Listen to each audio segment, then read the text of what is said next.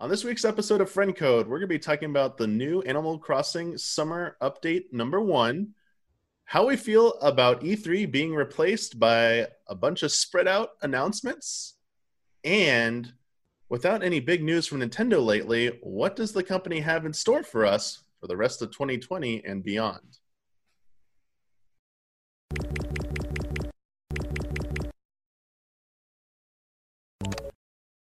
Hello, everyone. Welcome to a new episode of Friend Code. I'm your host, Michael Damiani. This week, I'm joined by Sophia Harris. Hello. And Jessica Linverdi. That Hi. person, for those of you who are listening, Jessica was pointing at themselves. So oh, that's there right. That's right. I forget about the companion uh, podcast version. yeah, uh, that, that is a uh, that is a leftover effect from Kyle Bosman, always pointing out that type of stuff. Um, that imaginary person. It's important because uh, those people are just as valuable. But I'm so I'm so vain that I'm like looking at myself. That's why Zoom has been really hard for me. Oh. it's Like I look at myself the whole time being so pretty, and and I do visual jokes, obviously. So I forget I forget about the podcasters. So I apologize. I, I'm so terrible. I like just like shaved yesterday for like the first time in forever because you know the whole like guy beard thing. It's like, hey, it's cool to have a beard during the pandemic and have all this facial hair because it shows you're like be like roughing it out. And I'm like, this looks stupid. I hate this. Uh, so I was like, I'm Yeah, just I- yeah, no. Yeah, no, I went without washing my hair for weeks. And I was like, there came a point where I just looked in the mirror and I was like, no, it's gone too far. It was fun the first week of being like, I don't care. No makeup. Just know my hair is greasy as hell. It's all fine. And then I was like, nah, it's time to look nice for no one. I- I guess. I, I heard or I've read a, a couple articles that you- there is like a a world where you can never wash your hair again and that's it's a good thing like your hair is supposed to naturally clean itself but the time it takes to get to that point is like grimy oh God, it grimy and I got like breakouts. Oh. My skin had been clear all this time. And I was like, this isn't worth it. no it's nice to be Yeah. lazy and like not care and like i'm so grateful my entire closet is just like oversized gaming shirts and band t-shirts and it's just like okay i'm just gonna be cozy all day but yeah no there, there it, it, there's something to be said though for the fact that this is such a unique time for however long it, it lasts it, Yeah. if we're lucky this will never happen again like you know i don't know if you guys Mhm. seen the net anyway i'm sure we have a bunch of stuff to talk about but netflix No. did a, uh pandemic in- explained and people knew we, we were susceptible to a nationwide you know a kind of sorry worldwide pandemic and we were un- not prepared and just because we tackle this one doesn't mean like we're going to wait another six years until the next coronavirus shows up. It, that's just not how the world works. So hopefully it, this doesn't happen to the same extent, but it is, it, it, there is some uniqueness about this. Like you can not wash your hair for six weeks yeah and that's cool. just stay inside and wear a mask like for real for real please i Yeah. urge you i beg you just yeah that's our that's our public service Yeah. announcement wear a mask all right let's go It's uh, very sound advice. Uh, yeah you should take it seriously, please. And I'm not Please laughing do. at that. Uh, in terms of game news, yes. since we want to talk maybe, maybe about some Nintendo stuff, uh, has been a little bit dry lately. I'll be honest. There hasn't been a lot of big Nintendo news. There is expectations, always rumors out there about what Nintendo's going to be doing. Uh, there's always a direct coming every week. It's how it works in this in this community. But uh, we did get we did get an update recently to one of their games. Animal Crossing: New Horizons had uh, another seasonal update, the the summer update part one or the summer update one um, came out, and it brought with it uh, a new gameplay mechanic. Uh, we can go out into the ocean in our swimsuits. Uh, you gotta have the swimsuit on first. That's like the first process of the of doing this is you go get your suit. You either buy it for Nook Miles or you go to the Twin shop. You can get it away. They sent you a nice uh, set of pair of goggles in the mail that you can put on as well, and you can go off into the ocean and snorkel and go diving and swim out there. I was very curious before I turn it over to you two, you how you felt about it. I was very curious how they were gonna like implement like the boundary, like where's the invisible wall, and then seeing how they did it, I was like, oh, there's just a giant net around the island. Okay, sure, I love it. Interesting, but yeah, uh, how are you enjoying uh, this new uh, update so far? Well, I think Oh, I- just really quick, that's really interesting that that whole net was there because it and it's still like gives vibes of like these people are stuck on this island and not allowed to go Yeah. anywhere. It's like no, bitch, you think It's you're like Tom Nook evil shenanigans. cornered. It's really scary a little bit. Yeah, there's like a sense of dread as I approach. it. I was like, wait, what? Okay, uh, this doesn't make me feel good, but okay. Uh, this makes me want to swim back now, but sure, this is uh, this is the way they're handling it. I- Interesting. Um, And I think if that there'll be a little reason. exists on all beaches. Like, doesn't California have like a? You can't see that they're nets, but you know when you look out on the surf, if you're in Zuma or Malibu, there are buoy. You know, uh, like you know, whatever white floaty things, and that is holding a net. So those things are think like to like they exist in our world. You just don't see them so clearly because we don't have clear blue water.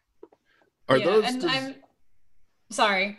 I was just gonna ask uh, the, the the purpose of those. Are they just to keep out like sharks or like certain species of like underwater aquatic life from getting too close to the shore? Or do we I have- certainly have don't no want to make an assumption because I was told that it was to keep out sharks, but that was probably to make me more comfortable in the water. Okay. Um, but they do, yeah. Or maybe I'm wrong. Maybe they aren't nets. Uh, This is again, this is all shit that my dad could have told me just to make me feel more comfy. So now I'm gonna do this research while you share your opinions. With you. Sure. I mean, I, I like the fact that there are nests because I a thing that I don't like about games is when you just hit an invisible wall and it's just like I, I can see it. It's right there. Like I I way way more comfortable with having a visible net. Uh, and yeah, as in a whole run, swimming changed so much because I've caught most fish. I haven't time traveled. I have to put that out. I've not time traveled. I'm still lacking stuff. But like for the month, I'm a grinder. Once the update comes out, full force. But I still have fun diving. I still have fun finding pearls. Uh, and I don't know, it's been really fun. I thought when June when June came with the wedding update, it was kind of like this is very cute. It's taking a little while to, you know, get all the items. Once I cracked like how to do it quick, which is just like spam items in the room and take whatever picture, I was like, okay, it's easier now. But I was still kind of like, you know, having played as much as I have, uh as June progressed, I'm like, oh, am I starting to just have nothing to do? Like, will there be anything for me to do in July? Like, please give me something new. And I really do think that swimming made it a lot better because it's added to like my daily routine, right? Like, I have, I'm beyond the daily routine of like getting fruit and chopping wood. Like, I'm past that now, but now it's like, I'm going to swim for pearls and swim for sea creatures. I have a And question yeah. though. Isn't Mhm. the swimming slow? I felt like the swimming is just a little slow. Like Um, that's my opinion. I think. I mean, yes and no. I think if it made it faster, it would kind of not away the look charm. good. Yeah, well, not just charm, but like compared to how fast you run, it would be weird if you were like a really good swimmer and then just like a jogger. you know what I mean? But I want to I want to swim as about as fast as I can run, run. Do you know what I mean? Like I guess that's what I was there was something charming. There is something charming about like she is hoofing it. Like she's she's swimming. It's very cute. But Yeah. I, I I got it got tedious, I guess I would say. Yeah, that's the fair point. I do think also when I like, I usually jump in when I see the bubbles. I don't just go for a swim into the beyond. Fair, fair. Uh, but also, yeah, a a thing that I've been thinking about is I wish there was swimming music. I wish there was like a Mm, theme when you jumped in where it'd be like, ooh, like I I know people hate them. I love underwater themes for underwater levels. Like even if those levels Oh, are always the same. worst in games, the music is so good and just delightful and like just little bells and squibbles. Like I wish that was the thing that happened. Um but I mean, yeah, it's been fun. It's been I I while it was annoying, I could appreciate the fact that um Pascal doesn't arrive necessarily with every first scallop you catch. Like there was a day where I had to find three in order for him to pop up. And while it was annoying, I was also like, it's nice that it's not like I just have to do that and then I'm done. Like just like very predictable. He's gonna come, no worries. Uh, and so it it has given me more gameplay, which is you know what you want at this point, and and not in just the shape of furniture. Even though furniture is always nice.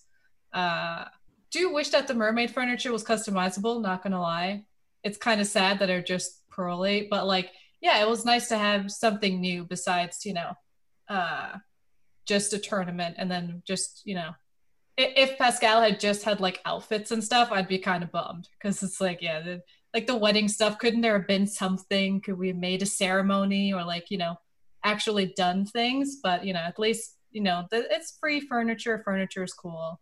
But I'm glad that Pascal kind of brought with it like, okay, you have to, you know, move around and do stuff. I guess. I will say I do agree with you to an extent, Jess, about the swimming. It, it's it's a video game. I think convenience trumps realism in a in a game like this, which is clearly not trying to be reality. No. Uh, it's escapism, and I, I do think increasing the swim speed just a little bit on the on the surface level would be nice. Um, there were points I felt a little bit slow. I get when you dive under, they need it to be slower. So there's like that little moment of tension. Will I actually get the shadow? Will I run out of breath and it will force me back up real quick? And it's like, uh, that that's a nice little touch there. But just swimming above water, it's like either you hold A, you get a tap A. It's uh, uh, again, there's so many quality of life updates I'd like to see in this game. That would be one of them. I'd like to maybe see them implement in the future for sure. Well, and you think about like the gamer in us that's trained, right? When you you're exactly right. Are you tapping A the whole time?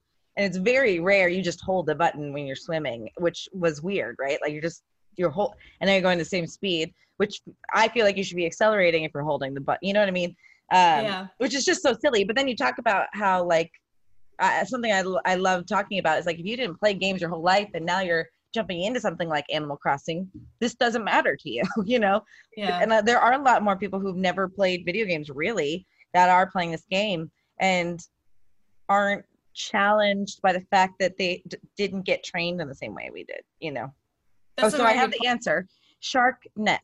It is a shark net. Okay. A shark net Ah. is some is a I don't know if it's ex, it, what it, it is in uh, Animal Crossing because it can't be because you can still catch sharks. Uh, the shark net is a submerged net placed around beaches to reduce shark attacks on swimmers.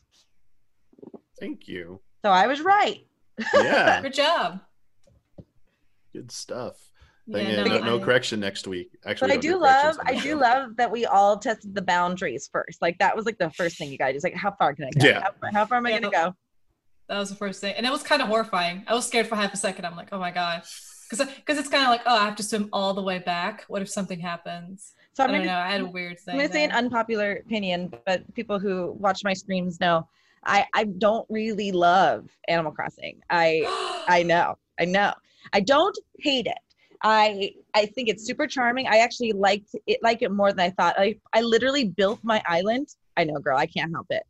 I built I built my island, never went back, and then when I came back, I had to like kill cockroaches. It had been that long. My hair was a mess. I had to kill cockroaches.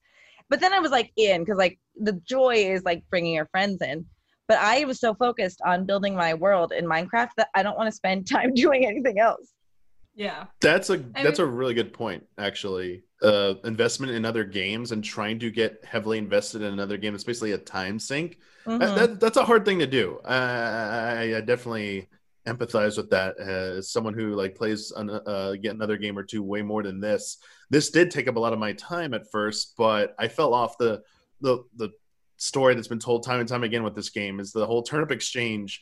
Once I achieved my goal so quickly through that after a few weeks and got enough bells, I had everything I thought I needed, and I was just like, I'm kind of. I don't really want to spend more time in this game because I have other games I want to play, and I feel more invested in those worlds um, than this. And so I, I do feel a little bit of that as well.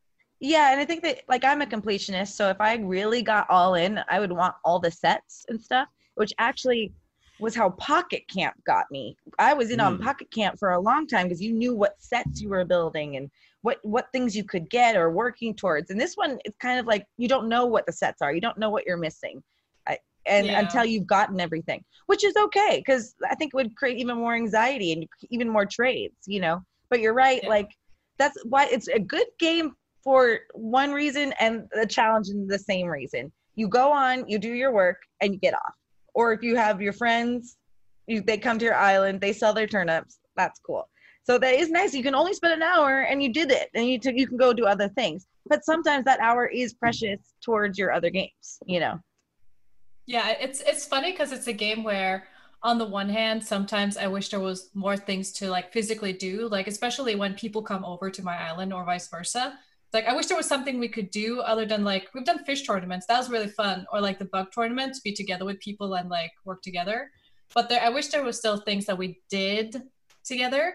Uh, but at the same time too, it's like I do I do like the fact that it is a game that it can be a really um, it can take up a lot of your time but it can also you can also choose to just have it be like like there have been days where it's just like a 10 minute thing in my morning Totally. where I wake where I wake up and I'm like, I'm gonna check the shops and then I'm gonna find my, you know, bottle on the beach and then maybe some stars and talk to my neighbors and then that's then and I kind of like that. And you know, it's it's funny for me because this is my first Animal Crossing ever, like ever, and I thought I would hate it. So the first, I was so screwed the first few weeks. I got three toilets. That was the only furniture I got. it was it was a disaster. I had a house with three toilets and like a camel bed. I was like, this. I hate Oh. this game. I, it was bad. It was so bad, and I was just just did not care about design. I was just like, screw everything. But then it's like I got this awesome group of people, and we came together, and we're trading, and we're traveling to each other. That changed everything because now it's like, oh, my friend is in the southern hemisphere. I'm gonna go there and catch stuff I could never catch here. That like opens up a new thing again. And I mean, I hope that they continue to do like they did now, which is release these kind of random updates that you know you can't time travel to. Otherwise, it will be a very you know you will complete it fairly quick. And and I mean, it's like I'm gonna admit, like I've traded with people on Nookazon for items that like I could never get. Like I have like You're doing the black it's- market shit, girl. Oh yeah, I'm like yeah. I don't you need don't tra- you art. don't time travel, but you're black marketing. So I, I am I am in the in the certain items section where it's like that that Zodiac thing looks pretty cool. I don't care about the art, so let's uh let's do a thing together. And although most of my trades have been for things that are in the game right now, and and but it is weird though. Like you said, it's like I I know a lot of the sets because I look them up. Like I go and I see all the different colors and and stuff like that. For me, oh, I, I feel like that was yeah, so I use like the I don't remember the name of it. It's like a wish list thing where you can make like a wish list, and then Nookazon for like people selling. I use that sometimes just to look and be like, oh, I didn't know the item was a thing. I want to see what you know what that is about. Yeah. But it is a weird thing that you do that, and I do feel like a lot of the time my shop has stuff that I've seen like a hundred times. I'm just like, why is this here again in the same color? Uh, but yeah, it's it's it's just, it's a game I didn't think I would spend as much time as I have. I have definitely clocked past 500 hours at this point. Uh, and but here, but I have done like I think it's the inner Sims builder in me because I have refurbished my island a hundred times. Have you? Bu- I've built something and I'm like tear it to the ground, build it up again. I have completely Huh. like so that's I'm kind of playing it like a Sims player okay. where it's like I'm just gonna I move I've moved my houses all the houses I think I've moved every like se- several places I'm never I'm never satisfied I'm just like and now I'm like starting to be but I'm still like this doesn't fit here I'm gonna put this here and Wow. so I think that's like yeah the difference in players which I think is good about this game is that you can play it in different ways right? Where it's like some people it's a nice daily routine it's a coffee break and trying to forget this horrible situation our world is in which has been at least for me personally very lovely to just forget about everything and just completely log off and just sit in my own little comfortable world. Uh, but also yeah you could sit like me also for like six hours a day and just just hammering through oh, girl. and that's nice. okay too Well, Damiani, I'm sure you've talked about it on on this show before. Uh, I know people that were excited uh, for this game before the pandemic, but I we have to give the credit to the pandemic for actually just making this game have better longevity. People actually Yeah. playing it. We it- we the- definitely in that talked this, escapism way, yeah. as you mentioned. Oh yeah, this is uh, I, I definitely benefited from this timing. I mean, it, it, it definitely is making people more interested in this game. As you said, the longevity of it, it's definitely helping with that. Uh, even uh, in terms of the way uh, Nintendo's like sales for this game, I mean, it's the best-selling entry. It's like another big title for Nintendo, bringing a lot of money. But a lot of it's also come from digital sales. Another byproduct of the the pandemic is that people can't go buy physical copies anymore. Right. So so much of their business is done online, and they even talked about in recent investor meeting. But yes, this is the it was like kind of like the perfect storm for this game, uh, for this type of game specifically. I feel, and yeah, uh, it's interesting to hear you, uh, Sophia. Do you talk about like the the tearing down and building up stuff because I started to get into I want to have this optimal layout for where my houses are. Like I, I want to push like all the houses into this direction and then like put like the commercial stuff over here. I got to that point and then I that's where I kind of lost interest because I haven't played this game for until this update came out. I hadn't played this for about a, over a month, and that, that's how long I missed the whole wedding update. Didn't get into any of that. The last thing was like the the Earth Day stuff was the last thing I remember uh, really participating in.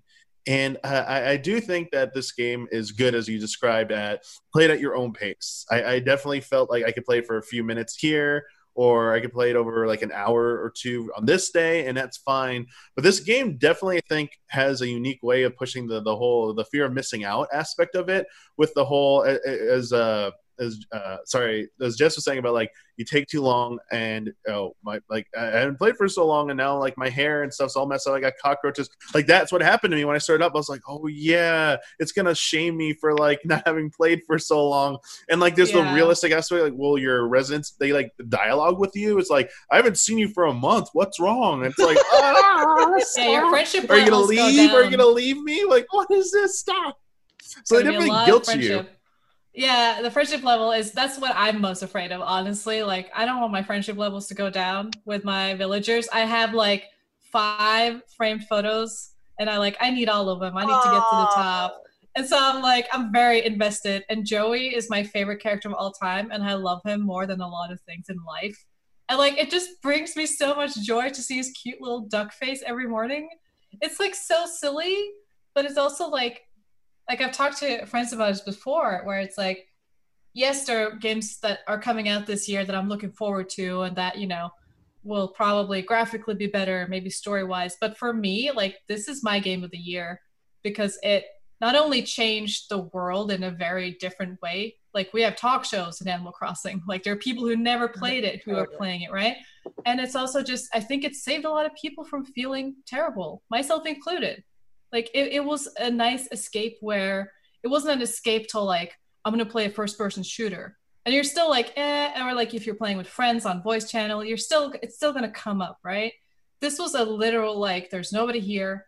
It's just you catching bugs and you know making PETA upset with you which they were. Did you read the article PETA made about this game? I no. saw. I actually did look oh over like their God. way to play this game responsibly. yeah, I, I, read over that. Oh God, that's gold. I love it. That's also a reason I love this game. PETA got mad. Wow. At little kids for catching bugs. Um, oh well, I mean, there is a part of me as a vegetarian going, I don't yeah. know that I want to catch fish. You know, because fish it's actually fish suffer more than anything. Like they just, hey, you know what? You're not going to breathe for an hour, and that's how you're going to die. like but I mean, they're gonna they're gonna go to like Blathers or you know, you can think of a story of where they're selling them. Nobody's eating fish. I mean, technically, everyone's just eating fruit. But the uh, I guess the fish go in aquariums, right? So yeah. that's fair. Yeah, I mean, I I do too. When I catch sharks, I release them because I love sharks. But if you're an entomologist, I just did the first one. You gotta catch things, right? Like if you, yeah, uh, the study of bugs, you gotta do it. Yeah. I, I, I, never thought like when I was reading, I was like, this game doesn't like promote like overfishing or any, any like the, yeah. the, the the dangers of like going to that extreme that we, we consume uh, living beings as like a source of food. And they do have like more responsible ways of like we're we're, we're studying them and we're gonna do it in like a way that is to our knowledge is like the best way we can do it. You know, either putting them in like I mean debates about like aquarium stuff like that but same time you could just not give them the blathers. He's like eh i'm not gonna you know i'm not gonna catch a fish. You don't have to do it but then again it's like someone there are activity, activities that do encourage you to do it so i can understand the pressure angle of it that, that the game's like hey you should try this out. It's like mm, i don't really want to do that but the game does offer so many other things. I i i, I wonder to the extent people who generally get uh have a concern with that if they feel that there's enough in the game offered that they don't have to uh, like they I have a friend who doesn't fish. Yeah. Who, she's like, it's actually yeah. like a pain in the ass for her.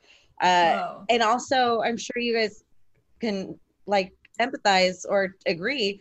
Fishing is some of my favorite fucking things to do. Like yeah. I spent hours in Ocarina of Time trying to get the biggest bass.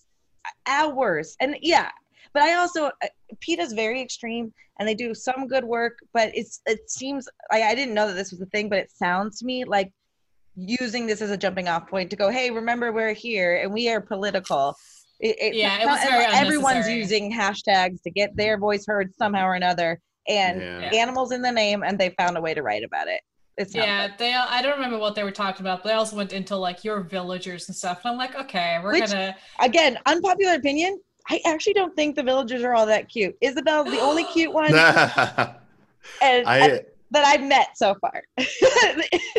I have never been a big fan of the Animal Crossing's character designs. I'll be honest. I'm not a. I wasn't either. I came into this. I told Ian. I remember I was like, I hate the design. They all look dumb. They're just not cute at all. And then I met Joey, and he changed my I have to life. look up Joey. I don't have Joey. Hold on, I'll put it on my background. Let me uh look I up just Joey. feel. Oh my god. I just don't feel they ever have made a, a cat character look appealing to me in this game. It just they somehow bungled a cat character designs, and I'm just like, really? That seems like one of the easiest things to do, and you made it very unappealing to someone who really loves cats. I'm like, mm, nope. Mike, I'm this same way. I like I have three cats. There's two right next to me. and there's not there's not been a cute cat yet. And also all the jocks look weird, dude. They just look oh, he's cute. Oh, okay. He's And he wears he's like a baby. Like he wears a little like, diaper or whatever. I don't know who that person is. Let's just do somebody. That's a Somebody. cute little angel. That's an He angel is- baby. So cute. And like I don't know if And you also- ever got into the Sanrio characters past Hello Kitty, Sophia. They No. those were some cute fucking characters like Pochacco, Keroppi. Like yeah. They they know how to make. They, also did the egg yolk thing, like the lazy egg yolk. Uh, that like I would want a whole Animal Crossing world of, you know, Sanrio characters. Those are. I mean, the, I think I like what I like is that there are so many different types of villagers. I feel where it's people's favorites are not my favorites at all. Sure. Like at all. Like I do not think I. Yeah, I'm not a cat person. So, well, like I like cats in real life, but like in in Animal Crossing at least, cats not my thing. Tia, the elephant. The elephants are so sweet. They're so cute. I can't and like yeah, and like I like some of the ugly ones. Like I like Boots. He's a crocodile. He's a jock. He seems boring, but you know what? He loves me, so I'm gonna love him back. It's great. It's Tia like is a teapot. yeah, That is isn't so that cute. sweet? Exactly. There are a lot of cute ones, but you have to like. I was very lucky with mine. I have most of my originals. I let one go because she kept asking, and I was like, "She's a kangaroo with a kid. I don't want to kill Oh. my island." She wants to. Why do they want to leave? Oh, they. You haven't had anyone want to leave? Well, because they don't play that much. Oh, Oh. girl, you're in for it. Oh, it's so sad. They will start saying, "Oh, I want to experience new life," and it's like you just have to be a pain to them and be like, "No, you're staying here. You're not allowed to explore the world." and it feels bad every time, but I'm like, "No, you're not leaving me." You're like an agent of Tom Nook. See, that's what I'm saying. Yeah. You guys are. but then after, but then afterwards, they're nice with you. Like Joey was the first one to ask, and like my heart sank, and I was like, I got to make sure I'm pressing no. I stood and looked at it like this is the no, and this is, and then I pressed, and he was like, Oh, you're right. You're the best person in the world. This is the best person. And I was like, I, I know. Stockholm Don't do syndrome. it ever again. I have But let yeah. everyone go who's asked. Just because I was like, I feel bad. I'm like, they don't sound happy here. I was like, I, know, don't want to keep you here if you're not happy. Well, it's got to be a mechanism of the game, right? So that Oh yeah, It's not like- they. I it- Yeah. anthropomorphize way too much. Like, you know, if I hit a cat in Minecraft, I'm having a hard day. Like that hurts my feelings.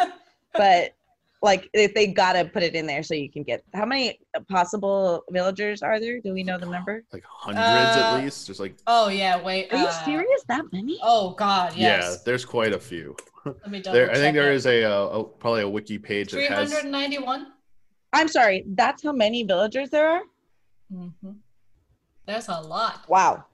and like some of them are worth so much money money i mean nook mile tickets but also people buy them for actual money raymond is a very hot commodity he goes for like over a 100 nook mile tickets and like yeah i know i'm not into animal trade that's where i draw the line i do furniture and art only that's uh. my black market contribution but when it comes to animals uh-uh This I'm is out. what I saw in the turnip exchange stuff. It's like how serious business all this was.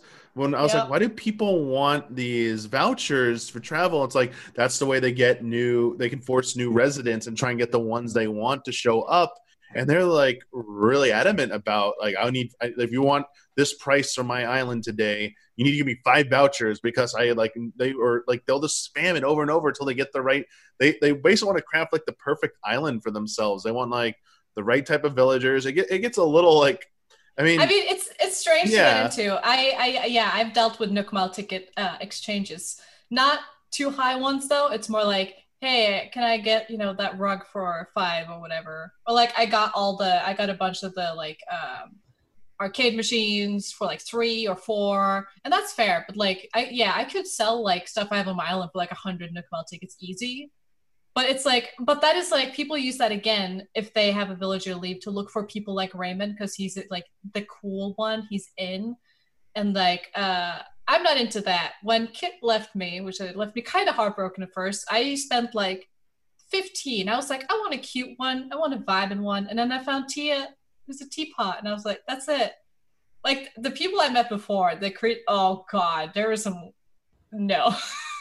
there were some that I met in my island. I was like, you better not move in. I cannot stand your face. I'm so sorry. Just well, that's what I'm saying. a lot of them jog. aren't cute. That's what I'm. Yeah. I get. So I'm. I'm. I'm. I'm heartened to know that there are some cute ones out there. We gotta. What we gotta do is we gotta have someone move from your island that you don't like, and then I'm gonna give you some Nook Mile ticks, and we can go on like a journey, and we can find you a really cute, precious one. I think we should play anyway, but I definitely don't yeah. dislike my people, but I just don't care about them. See, you haven't met the right one yet. I that my, Raymond's super. You haven't cute. met your Joey. Right. Raymond is the man I want to date. so you like Raymond? I mean, that's a cutie hipster cat, but it's cute. Yeah, I don't know. I I, I guess that's my hot takes. Like, I don't like Raymond. He's not he's not my favorite. I like the ones people don't like, oh, like Boots, kitty. who's just a crocodile. Mm. He's just hmm. that's it. He's a jock crocodile, and all he talks about is sports. But it's fine. He's gonna he's gonna place my heart or Angus is a cranky bull with a Guy Fieri like flame T-shirt. oh my god! People people hate him, but I'm like, it's fine. We'll he'll chill here. Because I, I have this weird idea that's to- totally wrong, but like of him going to one of those islands and so many people meeting him and leaving. and I'm like, I don't want to do that to him though, because nobody would want him.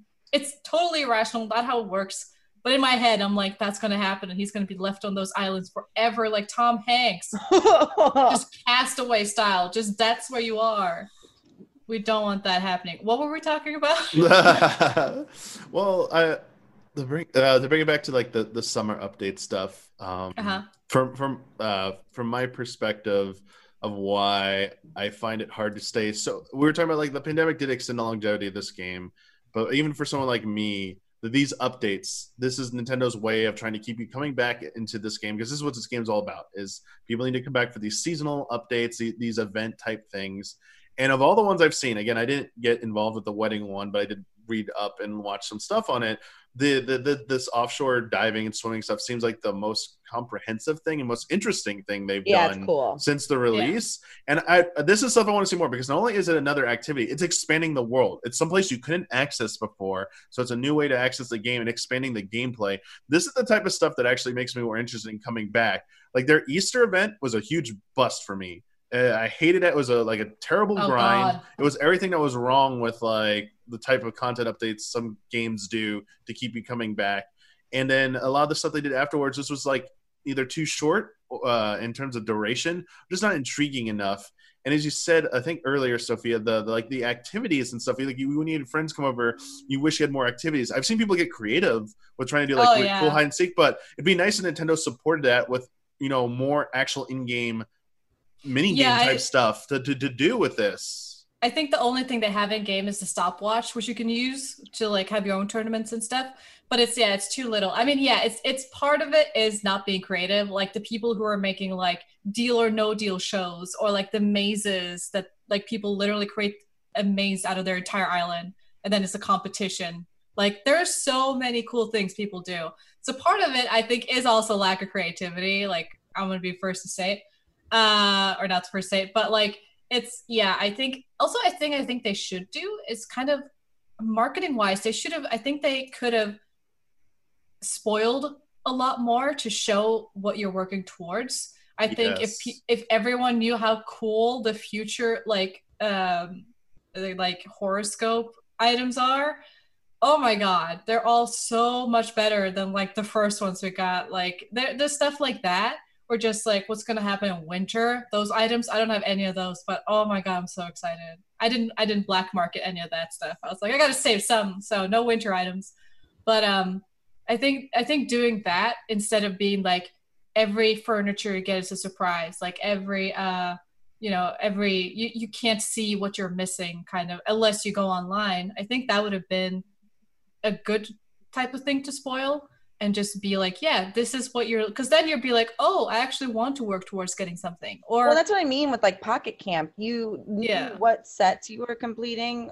Like you know i i hate prohibitive games that are like you must wait seven hours until this thing is built and it's like you had to wait a day for the museum museum or whatever but yeah. it's a little harder when it's an, an app but you knew what i knew what i wanted and what i didn't have Uh, Mhm. but if they did that if they did it that way then trading and getting your friends to come to your island and send you gifts would be a whole like it would be less you'd be less incentivized to do that Yeah, I mean, I think there are there are a few things that they need to still need to do in terms of time. I, w- I would wonder how it would work if they could have like implemented this thing. It might be unfair or not, but like you pay more and the bridge is fixed quicker. Like you get it by the evening Oh, instead of the next day. If you like, you pay extra amount of bells. Like how it would probably be in real life, you know, like stuff like that, like express delivery of packages Or- or or, you, like, something. maybe it- because I mean the whole point of the first to get to the quote unquote ending credits is like you want to build the island's reputation, so you need to like improve the island, bring more people there. If you could like if you were actually like an island manager, like a mayor type thing, where you need to set up certain like organizations and bureaucracies, like we need a construction company, let's invest in this, and if you have more resources or money put into that, building goes faster. I mean, this is like getting the Sims type stuff, just Yeah. they have more element of that in there. I think that would help out maybe with uh some of the cons- like some of the complaints I see in that, but especially in the early game where, as you said, it takes you have to wait a whole day for something to be built. It's like, well, I'm done for today. Bye. You really want me to leave your game when I want to keep playing? It's like I want to keep playing. I literally stopped playing when I had three more. Uh, I I built, you know, I had all this stuff for the three new people. I only had two residents, as everyone starts with, and the three new people were coming, and I was like, I don't, I have to wait a day. You know, like it was just tough. It was like yeah. the duration. I don't, I haven't really been back since. I do think that the starting hurdle is way too hard. Like I almost quit in the first few weeks because yeah, I only got toilets. That was a big part of it. But also, yeah, it, it just everything took way too long. Even when I got like I was I was really grinding. I was pay, I was paying off every loan by the end of the night. Like I was with fruit and just nonsense. Uh, but I did it. I did everything except for like the one million ones. Then I had to like take some days. But uh, without turnips, because I didn't understand turnips. Uh, but uh, yeah, I do think that it, it's straight. It's what I think that that's difficult with this game is that its target audience is everyone, and so you have people who are gamers and not gamers. You have people that are 12 and are you know 42. Like it's like it's not. And so to say, you know, I would have liked it if, like you said, like we could have like systems where you're a mayor and you have to like take over finances and do all but then you're going to lose so many of people in the player base right and so the hard thing is to make it you know uh interesting enough for adults which are probably the majority of people playing but also having it be open to casual casual players and to just you know kids like there's so many parents have had such a good time playing this with their kids and that's so good i'm so happy that they get to do that especially like now where I feel like it's just mostly R-rated games coming out anyways.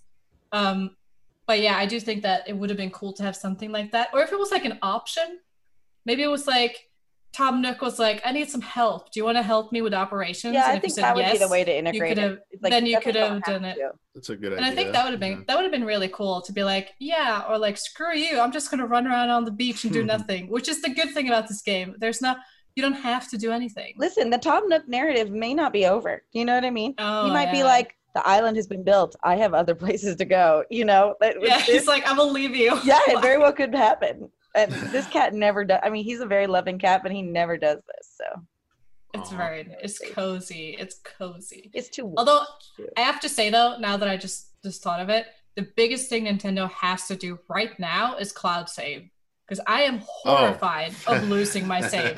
I am horrified of like almost 600 hours of my life. Mm. And I haven't allowed anyone to come to my island because I'm working on a big thing. And so nobody's even seen a bit besides, besides me. Like, why is it not out yet? Like, I hope and pray August will be the cloud saving month. Well, like you can't fucking mail somebody a gift and have your island open. Like, Yeah. like that's dumb. You know. There's a mm. lot of weird, weird, Weird. small things. Small And- things like you can't like access your storage unless you're in your house, which gets super annoying sometimes. Like I it just put it in a bin outside the house. Don't let Yeah, me have just- to go. So Like, the I got to be by my house. I got it. You know. But yeah. yeah. Well, then, then uh, like you, sorry, it was just yeah. Then you drop it on the on the ground, and then your rating goes down, and it's like a whole thing. Like, why can't the rating just happen like once? It's it's a whole. There's so many like small the, the conversations that are so long traveling from one island to the other. It's it's that one's so long. the the It's cloud save stuff is BS. Not just with Animal Crossing, but like Yeah. Nintendo's policy on like backing up certain game saves is just Mhm. terrible. Like Yeah. the, the dumbest thing ever. Um, the, the so they they really need to fix that. It, it- it's completely unacceptable, and especially as you said with a game like this, I think this, this and Pokemon probably have like the most investment from people in a game that you cannot cloud back up your save on the cloud with them. So it's completely unacceptable. But you're getting to some like small changes you'd like to see. I, I do have a patron question from uh, North Star Ken, uh, who wants to know basically about what are some of the other additional features or quality of life improvements you'd like to see uh, added to the game that could help with the longevity of this game. Um, they suggested a, a sort of activity actually they'd like to see was like uh, farming being implemented Ooh. Oh, into the game yeah. as an activity. I do think, and I think it's been like rumored, or like that, like a cafe and like farming, or like food, I guess, like farming, because you know, there's going to be. I'm not going to spoil stuff. There's going to be stuff in the fall that are cool items that will be used for crafting, but they could also be used for other stuff. But who knows if like they're probably not going to do that. But yeah, I think farming would be cool. And also like then, a more then tech. start going into like Harvest Moon territory, which is honestly something I'm just waiting for. uh, What do you mean? day. So like Harvest, I mean this positively. Uh, Okay. Harvest. Have you ever played Harvest Moon? Ugh, no. You don't like that kind of game? No, I'm just. I didn't mean that. I, I just realized that sounded so like, ugh, no, sure no way. I, I just meant, oh no, and then I was gonna drink my water. Got it. So know. you play Stardew Valley? Mhm. Which I I don't, but it's a version. It's a it's like a fan version of Harvest Moon where Okay. you you gotta clean up your farm. You gotta you know woo the woo the chicks or the boys and Mhm. farm you know and farm and like mine and go into a ooh. What if there was a cave system? So that'll be fun. Because if you're I gonna could- add farming, we all need a cave system. oh, add Yeah, mining, be cool. please. Yes. That'd be I mean, I Cool. I would be. I, I think farming would be really cool. Although right now my island is in like a state of just disarray because it's been raining every day. There's flowers everywhere. I went from working so hard to duplicate to now like being overrun. It's it's beyond. I do wish, to, but yeah, I think it would be cool to break up the amount of flowers with just like yeah, a patch of something, and you can watch it grow and like you could Uh, maybe like make food for your villagers, and that could be a cool gift. And they have to like collect recipes, which is a Harvest Moon thing too. Yeah, that'd really be great cool. idea. Yeah, if it was tied into a Mhm. cooking system or something like that, I think I'd be more into that. The the cave system though too, because you're talking about Jess. Because if it was like gathering uh like minerals or like uh, mining, but also with blathers, now it's like oh you can now have stuff to be on display, but also it could be resources for some other type of activity as well. The, the, both what you're both talking about, like and what uh, North Star Ken was alluding, uh, wishing for. This is the type of activities I'd like to see. Is that you have these kind of like basic systems in place that could be expanded into these larger activities and I, I like to see more of this from, from from Nintendo these updates because even like the the swimming diving stuff it's neat but uh, uh, it's still it's still filtering in the same like kind of like gameplay loop essentially it isn't leading to something bigger or something really that different to me But also, And- let's take a look at that though too, because you said it earlier that it's expanded the world, just even that much though, right? Even if Mhm. though even if it's two inches, it's expanded the world or the possibility of where we can go.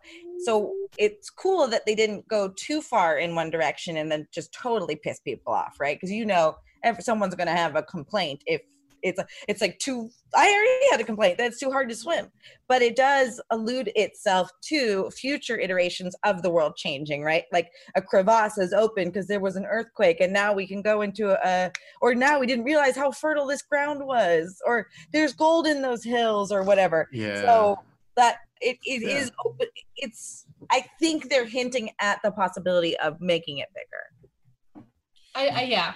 I think I think um it, it's it's interesting because when I hear that question, like I do I do think that there there are certain things that could expand, like expanding the ocean, super cool.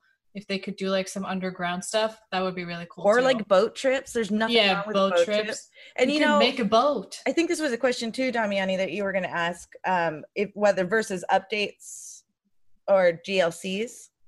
Yeah, uh, another patron, uh, David, asked specifically about do we like the uh, this this type of style of updates that they've been doing with Animal Crossing versus like a, a more bigger paid DLC expansion type thing. Yeah, And the reason why I bring that up because I feel like it the two questions kind of go hand in hand. yeah. Where by and you kind of you both kind of said it in your own way. It does keep you coming back. It doesn't.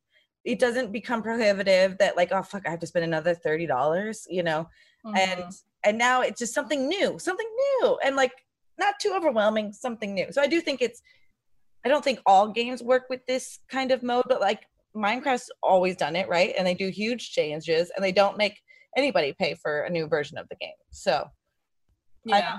I like it I mean, I I don't mind it either. I think you know we we briefly just mentioned Pokemon. If I look at the difference between like the it's two different games, obviously, but like this has given me so much more. I feel in a lot of ways than Pokemon, even though I wish Pokemon would have. There are so many more issues with that. Like a lot of people think about like money's worth. They think about hours played, for example. Like I will. It, I, there was no way for me to sit and play Pokemon for that long. Like I got.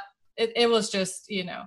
Um, and I, I do like the fact that updates are free because it does feel like my money was worth it, right? Even if you haven't played as many hours as I have, the fact that you will get stuff for free, like as it goes on, unlike you know a lot of other games, it, it is refreshing, and it does like it it just it just feels like they care, in a way, you know. Like I feel like it would have been almost feeling unfair if like, oh, you can get a a you know boat expansion but then you have to pay 30 40 bucks and i'd be like that kind of sucks especially now given a lot of people's economic circumstances a um good point. I, I do appreciate the free updates i do think it's funny because there are still they're giving us more stuff than i would ask for like i never even like i thought like it would be cool to swim and but it was never like my biggest wish right now is more custom design slots because i've run out and I'm so mad because I got so many paths I wanted to make. They're just no like it's like very sh- small little tweaks, like they just a little more room on your inventory or like just tiny little um fix the scorpion glitch. Oh my god, have you guys run into the scorpion thing? You probably haven't. well i've, I've got i've gotten stung by one Oh no no. It's, so it's I caught like four or five, and then they did like a like a fix because there were like too many or whatever. And now every single time, I swear, every single time I've seen a scorpion the past two months, they just glitch out into existence. They will walk into a wall and just poof, like not just walk into water. That's the thing they actually do, but they will just like get stuck and just glitch out. And it's like I haven't caught one in so long. It's just they're just not there Aw. and i'm like i get the whole farming thing because i was part of it i would i would go to mystery islands put on an audiobook and just sit and catch whatever like that was my jam like every night that's uh, probably why i've played so much because like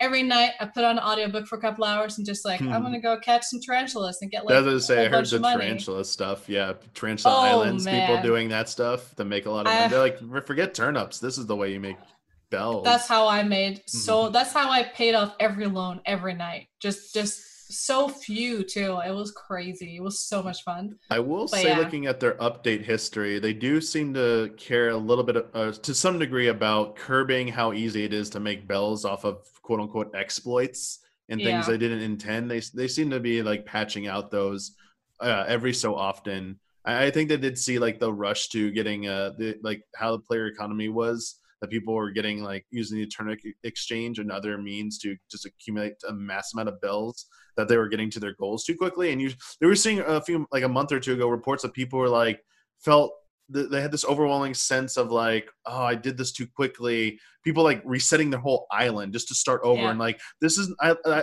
i'm a huge animal crossing fan. I played all the games and like i usually take my time but i didn't do it this time and now i feel I, I was like i feel bad about this. I want my i want my experience again so i'm going to start over and feel more sense of gratification rather uh, uh, a sense of you know earning it versus the immediate gratification and I was kind of surprised, but I was like, I'm not too terribly surprised, but interesting. There's like a lot of people talking about that and that concept coming up of is because we were talking about like using outside of the game methods to acquire things, and turnip exchanges that popped up were one of the hot topics about.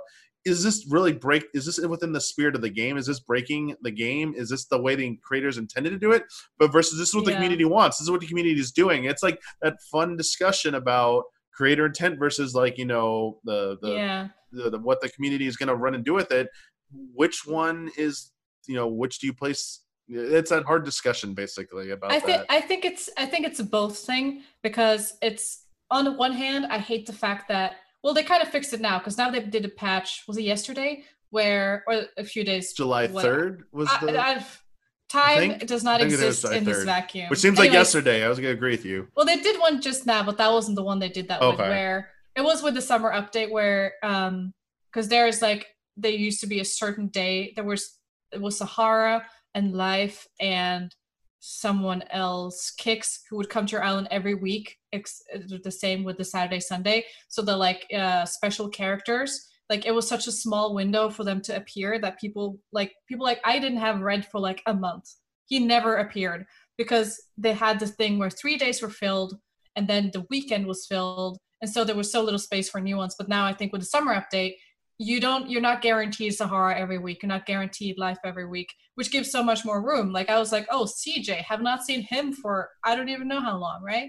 And so i think that's really good because the thing that was that kind of like sucked was the fact that it took like for someone like me, if I didn't have friends who would help me out with art, I would have basically none. Because Red has been on my island what like three, four times. Like that's too little, right? And yeah. and you know, same with people who doesn't haven't had Red or haven't had uh I have not had Gulliver yet. It's a bit too early. Um but uh I haven't like, like Gulliver generally. Like I've barely had Gulliver. I've I have barely any items. And so it's sad to see someone like it, it it it tempts you to be like i'm gonna um i'm going to go and trade nook mile tickets or bells or whatever because i want this one item that's gonna like complete this one part of my island or complete this one thing that i'm doing. And it, it is that pro and con of like they want you to be social obviously. It, it was advertised from the first trailers. You can be eight people on island like bring your friends it's going to be great. But at the same time it, it has created this very almost toxic trading villagers, trading everything, selling things for ridiculous amounts of money, kind of forcing people to time travel because they want the things that they're seeing other people have, which is also kind of a really sad thing. But I mean, I do like the fact that you have the option to do both of those things, right? It's yeah. Like you don't you don't have to. You uh, just have to sit there and be in pain while other people have cool stuff. I'm usually gonna always side on the favor of like give the players as much options as possible. Like that that's yeah. always like I think for the best. I will say a lot of uh, some of the issues I take with this game and then that, that are coming up in our discussion here about this is tied to just again like we're talking about cloud saves like alluded to Nintendo's online. I just think the online experience of this game is suboptimal. It, it, it, they I think. Yeah there's a lot more they could do with the online aspect of the game. It takes there's too many steps. Just like a lot of their other games with the Nintendo first party games, too many steps to get online. Not enough options. Not enough features there. I think a lot of this stuff could be part of an, an in-game uh, ecosystem already if they would just ha- uh, step up their online functionality mm. like an online auction board for starters. Like hey this yeah. item exists. Just bid on it bells. You don't need to go on an outside site and pay real money or whatever for it. Just do it in game just like keep people in the game and stuff and they just for whatever reason they just don't really run with that type of stuff. It's never been nintendo's mo with this and it, i think that's one of the biggest disappointments when it's come to this game for me and why it's been so hard to stay so interested in it Right. What do you think, Jessica? Well, I don't know. My friend came to my island and like dropped three million bells, and I was like, "Thank you, I get to pay for my." you know what I mean? like it wasn't a problem. But again, I wasn't fully enthralled in the game. I I think a I'm with you, that Damiani, where like play the game how you fucking want to play, and and I give me options, right? I, I'm sure when Minecraft was created, they knew the possibilities, but then people far surpassed, right? What what you can do. And I'm a Yeah. am a purist. I don't want to play creative. Like, why are you playing creative? Like that makes no sense to me. But that's just me. So I'm not gonna yuck your yum if that's how you get off, for lack of a better phrase.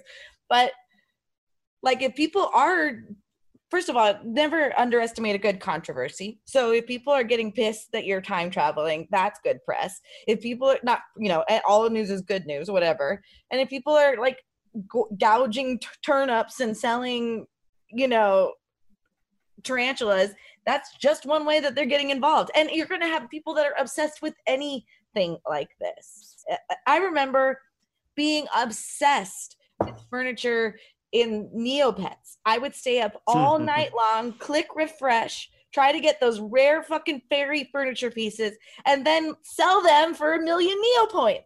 Like, that's crazy. but- But but I get it. So w- we have this new shiny thing. Uh, people are looking for an escape. Uh, and if doing it black market esque, it kind of is how you get your jollies. I think that's fine. But and but I think it's Yeah. interesting too that you said that people want to restart. Like that that's their prerogative. They can do that. yeah. That's It's very, fascinating like- to me. and I think that comes maybe with the whole like terraforming and stuff. And you know, I watch a lot of uh like Animal Crossing tour videos where you know there are creators that go on tours in other people's islands. And it tortures me because I realize my island sucks whenever I watch those. But it's also so Mm. inspiring to see all the insane cool stuff that people make and like the insane opportunities or like what you can do. Even people who don't time travel, where it's just like you built this crazy, like people have made castles out of like just things that you didn't even think of like oh that actually looks like a tower like Wow. i think that's so cool and i i so it is that's also a reason why i would love a, a cloud save is because i think people would want to make more than one and That's and and that would be really cool to like once you're done now let's go to the other one if i regret it i'll just go back to my previous one it's kind of like the sims where it's like the same kind of principle except you know there are no cheat good codes and you can't just get you know infinite amount of bells but And it I- would still you know I don't really often like pl- like go to my slop saves because I feel like that's bad gameplay. But if you put in a lot of time and it doesn't look Yeah. good, I, I, so I yesterday I was streaming Minecraft and I fell in the end. And I you when you die in the end, you lose everything. And you know what? I went back and I I went back to my save it for 30 minutes before because that work took too long. yeah. But I don't do it that often.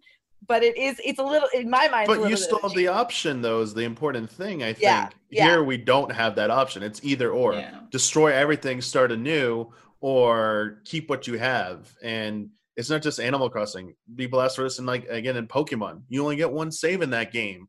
They they force you to have that. It's like, what if you just like just yeah? It's just I Well, again, it's player op- it's player authority and option. I get well upset about with pokemon i i can see it probably serves the game uh, it probably would serve both games i get that but it, it- since animal crossing is in real time how do you justify having cloud saves and going back two hours too I mean, for me, it's more like having make sure my island is saved if something happens, God forbid, to my Switch. well it shouldn't Or- it should automatically save right Yeah. like no, but like if I if say if I want to get a, a Switch and not a Switch light I would like the option to move it. For i example. see i see like So- that, or just the safety of knowing if I just threw this in the garbage, my save exists in the atmosphere and I can go look at how it. bad they bungled the fucking joy cons right so they definitely Yeah. want you to get another switch play But that's the there. thing. Like if you if you if it's ruined, it's gone. Like that that's unfair. and to i the don't think they care is what i'm saying like Well, that's the thing, because they actually mentioned it in one of the first uh trailers, the like reveal trailer, the long one. They actually did mention Cloud Save will come soon, and I'm like, how soon is soon? Oh, There are people out there. There are people literally losing their islands or having all kinds of horrible stuff. Please don't let it happen to me. That's definitely Really? concern Uh, number one for sure. yeah, it's just a way so- to have it preserved. Imagine if like and also that's when i think about little kids and stuff losing stuff Like I saw this hilarious tweet of this dad who said, "I just accidentally sent away my child's favorite creature, or like Ugh. creature, favorite villager." And like I bet he was like, "I wish there was a cloud save so I could just go back and just have my son have this person he loved." Like there's small things that I think it, it wouldn't be used necessarily for game advantage. I think most people would either use it just to be like, I'm gonna switch from a Switch and not a Switch light or vice versa, or it would be like, make sure That's it's safe. the practical just- thing for yeah. me is I'm playing on a Switch light right now. Yeah, me too. and and with our, our our profession here my profession there's times where someone's like oh like ian did a uh, a video on animal crossing want us to do capture and i was like oh I about can't. that ian i'm on a switch light and it doesn't have video out and they don't Yeah. allow me to transfer my save in any way to my to my my normal switch or normal og switch so i can't actually do i mean there is a way technically we could have done an island visit and had someone else capture I me. forced him to come to mine. yeah. we later realized that but Yeah. that's like this shouldn't be the, the there's just these simple things like Yeah. oh i want to i want to get captured from the beginning of a game for whatever reason i'm doing a retrospective or document or whatever people are like oh just go to make another profile start again it's like okay yeah that does exist but or they could just give me another stupid save file it's literally the same thing like why can't i just do it in my same it's Do it, you it- think it, it it feels archaic a little bit was it Yeah. so that people bought the special Switch Lite and were like incentivized in that way? Like, No, because I, I mean the Switch Lite is like for me, I wanted a Switch Lite and it's been perfect for me. But like it, it does have a lot of negatives when it comes to stuff. Like you can't put it on your TV, you can't record it. Uh there's just it's it's it's portable, but like there are certain negative downsides to it. And and so I feel like it's just I, I don't know. That's the thing. It's like beyond me of why cloud save doesn't exist. Like I just it it's I guess they're struggling with something. Well, like, there must be think about it. If it's so hard for them to open your island and mail something, you have to hope that there's a reason. Like Yeah. that they're just not like obviously they've got some wires crossed and Mhm. Nintendo is late to the online gameplay world. Yeah. and and and because it was never their focus and it's cool that it's opening up and you know like think about smash has like all those bugs and it uh, mario kart just got good you know so it's not like they're killing the online game so you have to assume some of the coding is going wrong somewhere so that's got to be the holdup that just reminded me of I've very rarely played Pokemon Shield online, but I tried it one time to meet my friend. Did not work. We did not see each other. It was a whole we managed to see each other once. We like glitched out. He managed to finally enter. It was horrible. Just terrible experience. Even just playing online raids, just nah. So mm. actually you have a good point. I think they need to figure even though it like should be better yeah. we know it isn't so these things that we're saying all probably correlate yeah Like I would I would Yeah. rather have them focus now on making a cloud save than making any more content for Animal Crossing right yeah now. like Because I feel like most people would be like, at least I can save it and then I could continue my other games. I could maybe delete it from my Switch because I want more space, whatever it may be. Like just sure please just It's- save this quarantine memory so I can look back in a few years and be like, this is all I did for these few months. Like that's it. It's just interesting to see what their priorities are. Like this, Yeah. you would think would be one of the highest priorities is players are really asking for this. Same thing with like uh, when it comes, you we're talking, you just talking about Smash Brothers. They keep doing these big character reveals, but people are like, you make so much. This is like one of your best selling games. You make so much money off this game. Fix the online so people can play online. We just tried to stream it recently online. It was like laggy as heck. It's like barely Yeah. playable. It's like it's uh, got the party game mentality. So it's like, ah, it's fun. We're hitting each other. Whatever. We're not being competitive and stuff. Who cares? but I mean, it just doesn't work. You don't, don't want to like ignore the fact it doesn't work.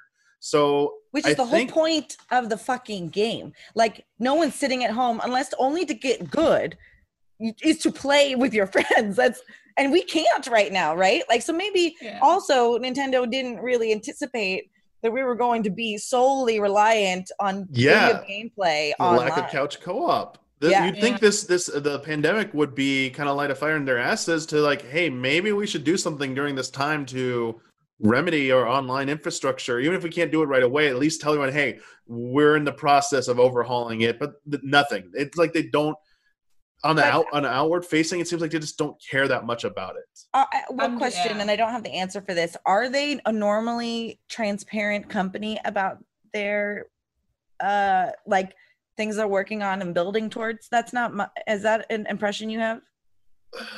I mean, they they they're they give insight in like their Japanese investor meetings. They give the Q and A, and there's like some behind the scenes stuff.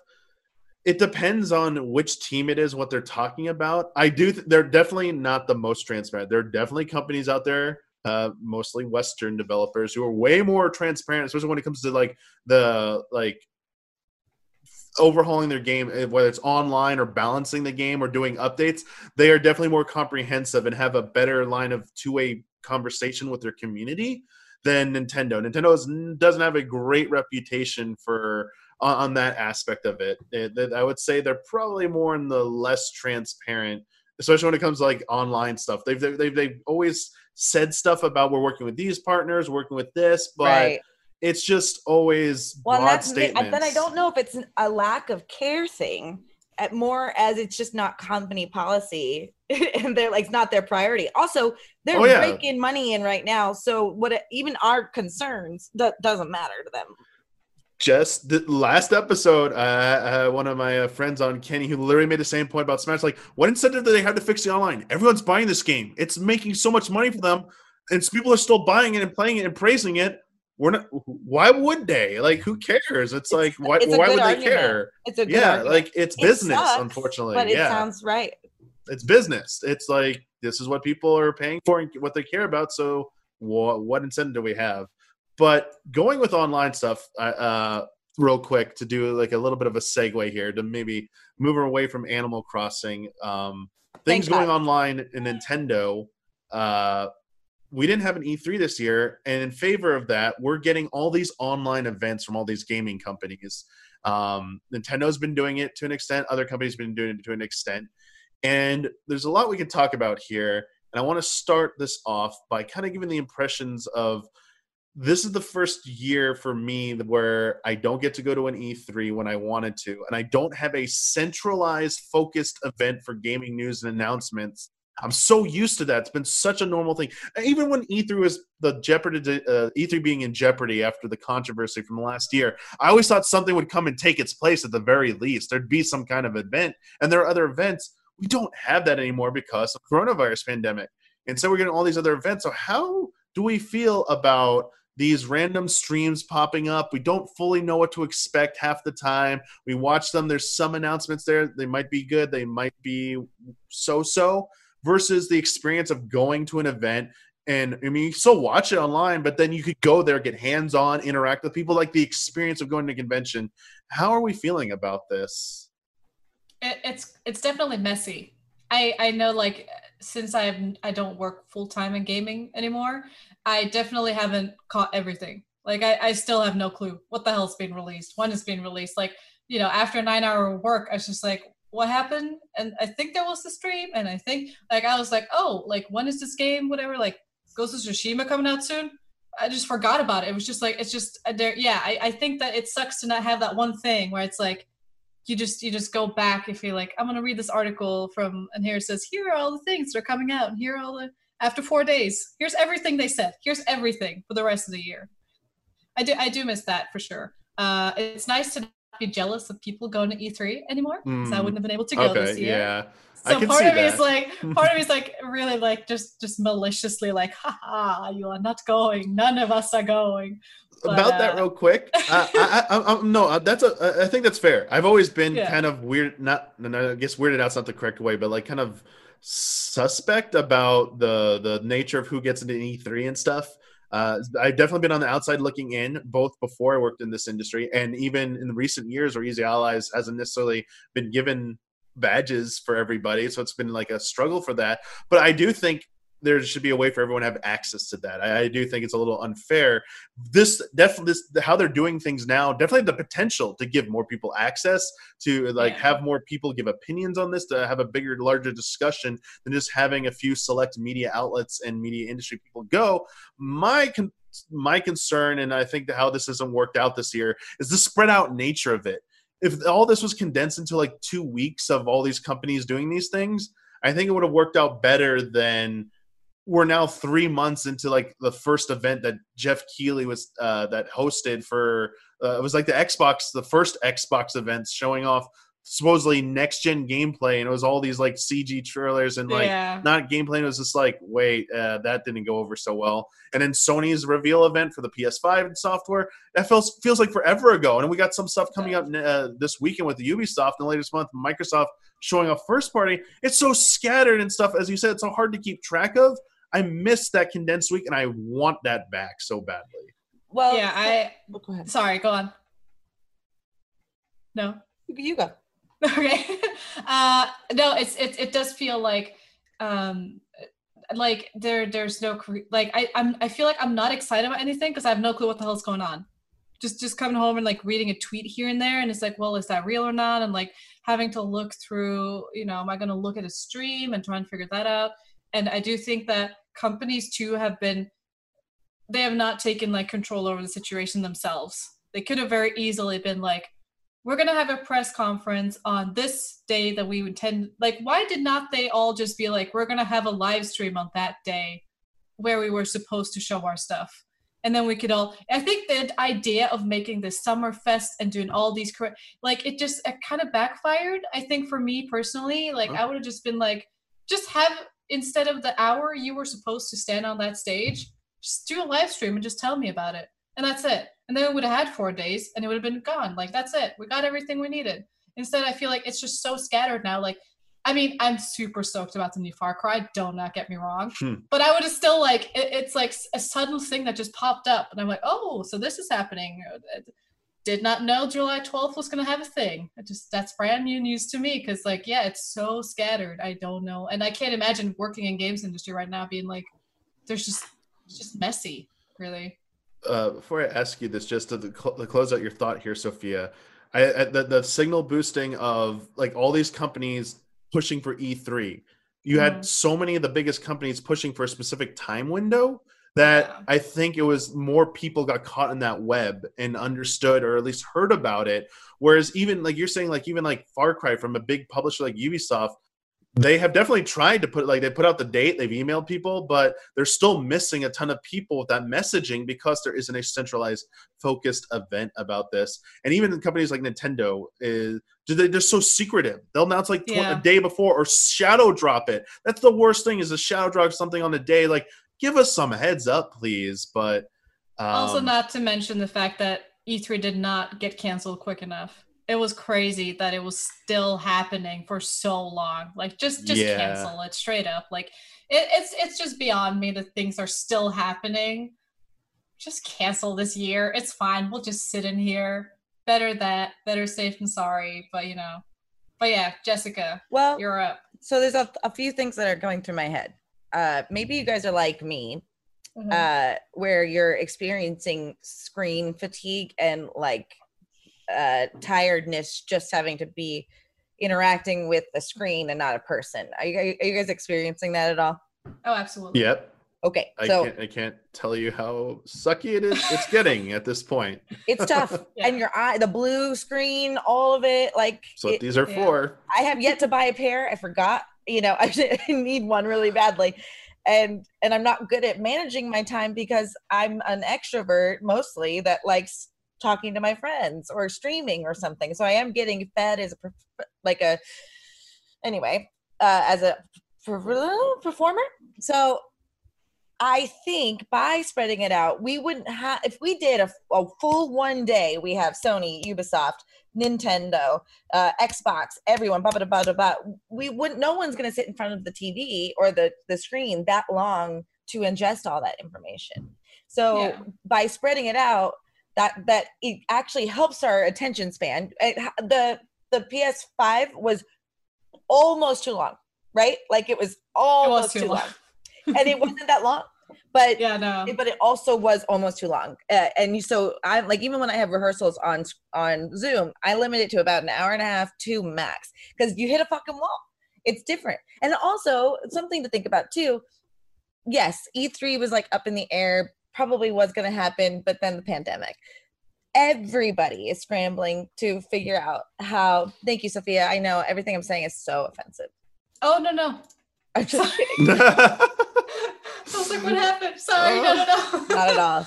Um, I think internet. just like to bear in mind, dates got pushed. People being in the same room to be able to work on things isn't happening because they're not, you know, necessary software.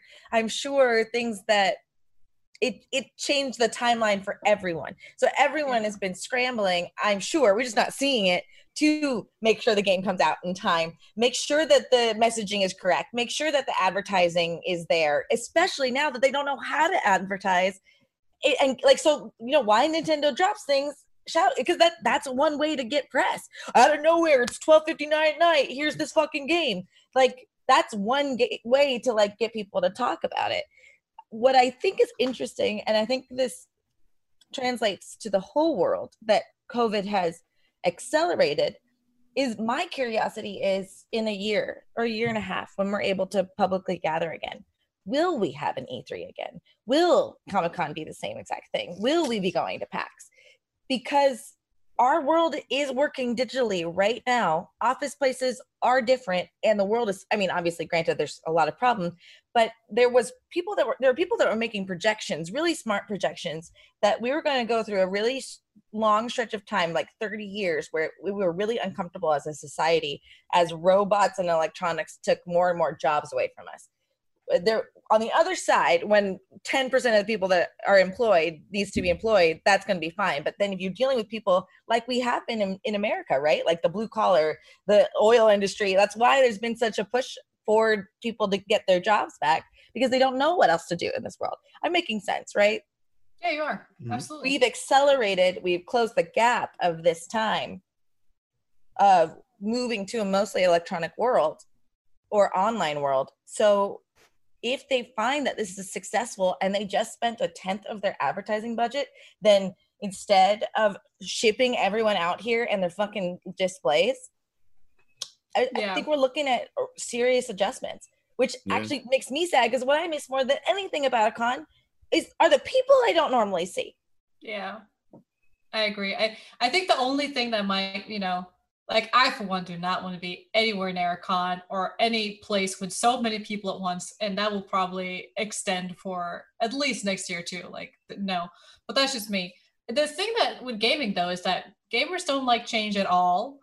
The the just at all. No. any well, and I I generalize of course, but in every uh, aspect of gaming, change is not always welcome even if it's for the better of uh, people. Just gonna leave it at that. Uh, it's uh, it's not. It's it's very much frowned upon, and so I do wonder if next year, if everything is open, if people would, and by people I also mean the gamer, if we can imagine the gamer for a second, that they would be pissed off and be like, "Oh my god, it just just ruined." And also, like, I mean, that's the thing that annoyed me with E3 was, and I will sound like a pretentious journalist, whatever, which I kind of was at the time, whatever. Uh, where it was like when I went there, I was annoyed by the people who had just bought their ticket because, like, okay, I'm here and I want to write stories, and there is, Mhm. like a 10 year old kid who's going to play Spider Man, and I will not. And that's unfair to me because it's like I have to get in line. I don't have time to do all this. And that was the thing that annoyed me. So part of me now is kind of happy on behalf of games journalists who don't have to deal with that now. And it's like we're all on the same page here. Hopefully, obviously, some people are going to get games before other other you know uh, outlets, which is sometimes extremely unfair. But at least it's not going to be a ten year old kid who's going to just mess around in yeah Spider Man, and you're going to have to sat, sit and watch and be like, well, that's uh that's my story. You know, there there are pros and cons. I do hope though that it will be online, but I did I did kind of wish that it was like it, it, not necessarily like I would also not be able to sit an entire day and watch 12 hours of press conferences. But it would be nice to be like, I want to go to this channel and here is this video and I can watch this and here is everything in this little, you know, space. Whether it is a Twitter or if it's yeah, Twitch channel or YouTube video where it's like this is everything. Well, like, here it is. Funimation you know? Con just happened. I think that's what they called. Like, and my friends were hosting it. So, like, people Yeah. do will be like Gen Con is going to be not dissimilar. And I didn't know if I was going to be able to physically go to Gen Con, and now I can actually participate. So, Mhm. you're right that there are pros and cons. Uh, and if it is streaming all day, you just get waves of people. Some Yeah. one guy is going to stay all day, but it. But I guess guy. you're looking. I think you're looking at things being so spread out. Ultimately, if if what if that's what we're talking about, yes, it's frustrating. Yes, you, we don't know which side is up, and you forget if you know Xenoblade Chronicle comes and goes, and no one thinks about it. But I, I bet you a lot of it has to do with the fact that they're uh, re reimagining a lot of their advertising, and Yeah. was thrown for a loop. I think there's definitely growing pains with having to adjust to this this new reality and the potential, as you both were alluding to, that this could be more of a long term thing once people start really analyzing the benefits of doing it this way versus the old way. Um, I, I think there's a bit of a learning curve that was happening with this, and it, that's to be understood. And so I wouldn't be surprised if next year there is some return of the format we have now. Um, it'll be like I'm w- basically once we return to quote unquote normal i'm very curious to see what becomes the new normal for for for the gaming industry in terms of how it presents its big industry events how they do announcements because even the things we've taken for granted in terms of like the the new style are up uh, for debate again. Like we've always accepted that nintendo ditched live press conferences for nintendo directs it became kind of the industry standard we saw Sony follow state of plays and Xbox with inside Xboxes. They've kind of been doing that.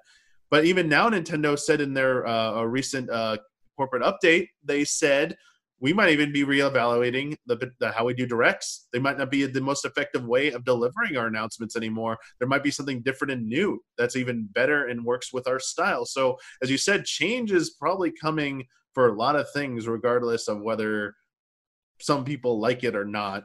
It's just uh, it'll be very interesting to see how they balance it because there are things that people will say that you can only get like the human interaction part of it. Yeah, in person, there's definitely something different between interacting with people in person versus doing it over a screen like this. Hands-on impressions, despite like having these big events, even the the spread out, some of them have been really big and have been like a big focal point. We don't have the usual people are like, oh man, I kind of miss like these outlets talking about the games they got to play at the PS5 event or the Xbox event. But at the same time, later this month, Xbox announced they're doing a whole week of demos, like yeah. digitally. So is that gonna like is there a way to actually remedy that? Like you don't need to come Mhm. wait in a stupid line for five, ten hours or whatever all day. Now you can just play it online. And Yeah. as we were talking about earlier, like the unfair, may the unfair nature of certain people get to play, like a 10 year old kid of an executive gets to go play Spider Man, but you don't because you're not that important to the industry or whatever, for whatever reason.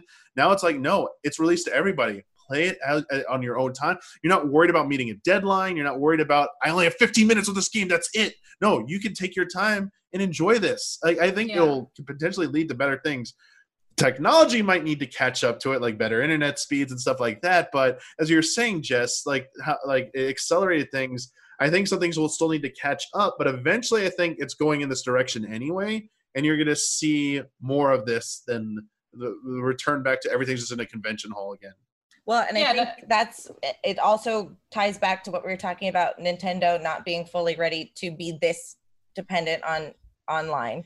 And I, I didn't know about the demos week, but I was thinking, you know, more than our social aspect or as publications getting to go to E3, you're also looking the industry is sprawling. It's not just the main people that, you know, uh the main people that game the main people that published uh, published it and sony. It's there it's so much more than that. And th- it's an opportunity for influencers or people that are just starting out to get cool content. So if you have something like that that th- those people are suffering too. Whereas now if you find they've got to find ways to be more creative yeah I mean, that's that's gonna be. I mean, that's the thing that's gonna be interesting to see too. Is and I mean also like in terms of E3 coming back or not. I mean, there are a lot of layers to that. I mean, economically, the world has suffered, right? And so to bring that back up, especially when E3 has had you know its history and everything that's been going on, it's like maybe it's not the right time for companies and anyone to spend that type of money to do an E3 again. Like it's it's a good way for you know companies to bounce back from what's happening right now in the world.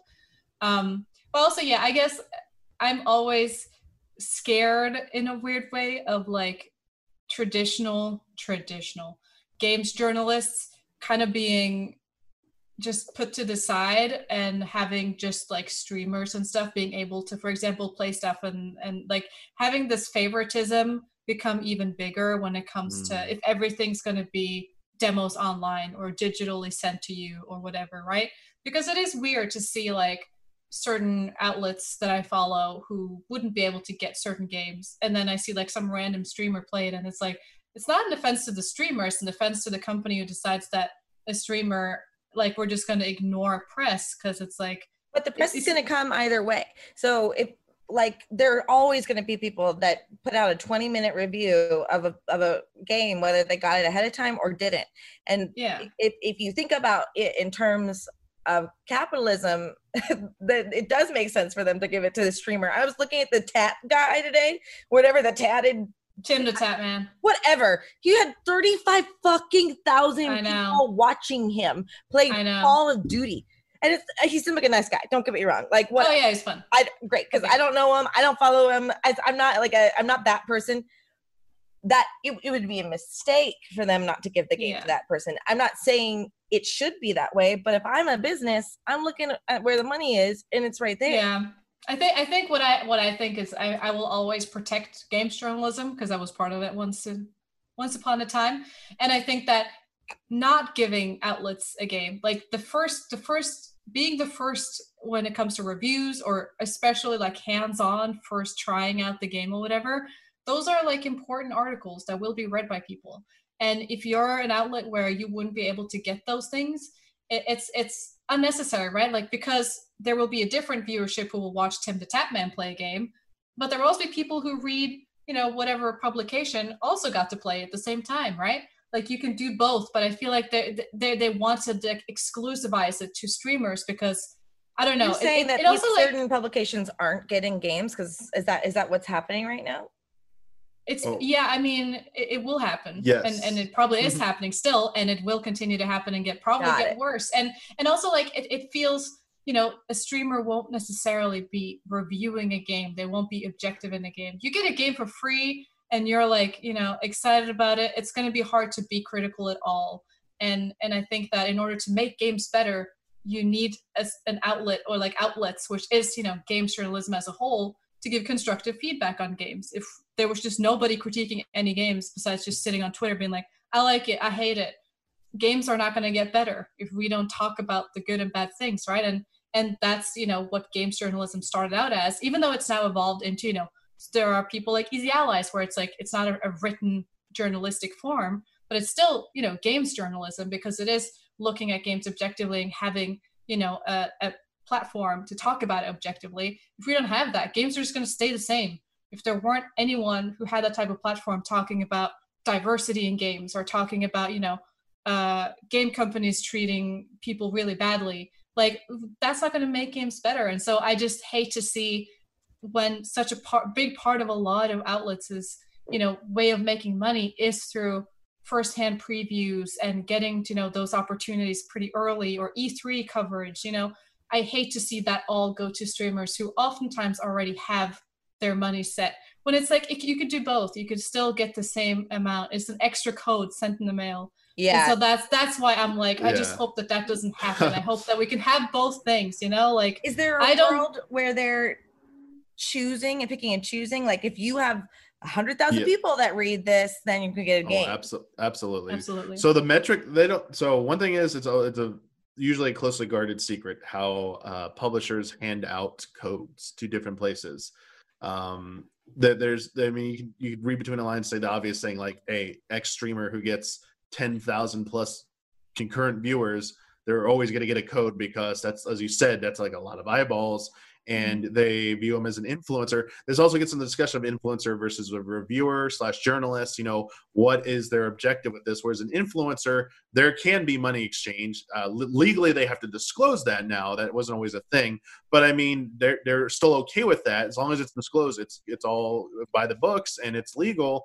That that that's something that's being paid for. It's basically a paid advertisement. But I mean, games like games journalists and critics they always they don't get that benefit so there definitely is an issue with who gets what and when uh, it's definitely an old guard mentality It is Mm. something I personally would like to see die. Uh, I, I think the best thing going forward, uh, Sophia illustrated a lot of the benefits of if we, we achieve what I'm about to say, is that universal access for everyone. Even if it's not universal, there needs to be a more standardized, easily transparent way for how you qualify for stuff instead of being so secretive and everyone speculating. That's what it leads to speculation. This was bought for. This was paid for. Well, this Right. person, you know, there's all this stuff, and then no one really knows what's really going on. There just needs to be more transparency. There just needs to be, I, I, but first and foremost, I think just access. Let everyone have access to stuff because even if someone only has five viewers, who cares? That they get a chance to talk about it day one like everyone else. Everyone's on equal footing. That will lead to a lot of the things you want to see, Sophia, which is like people will talk about games on so many different levels and so many different perspectives. You'll get such differing opinions about a game that you actually have meaningful discourse.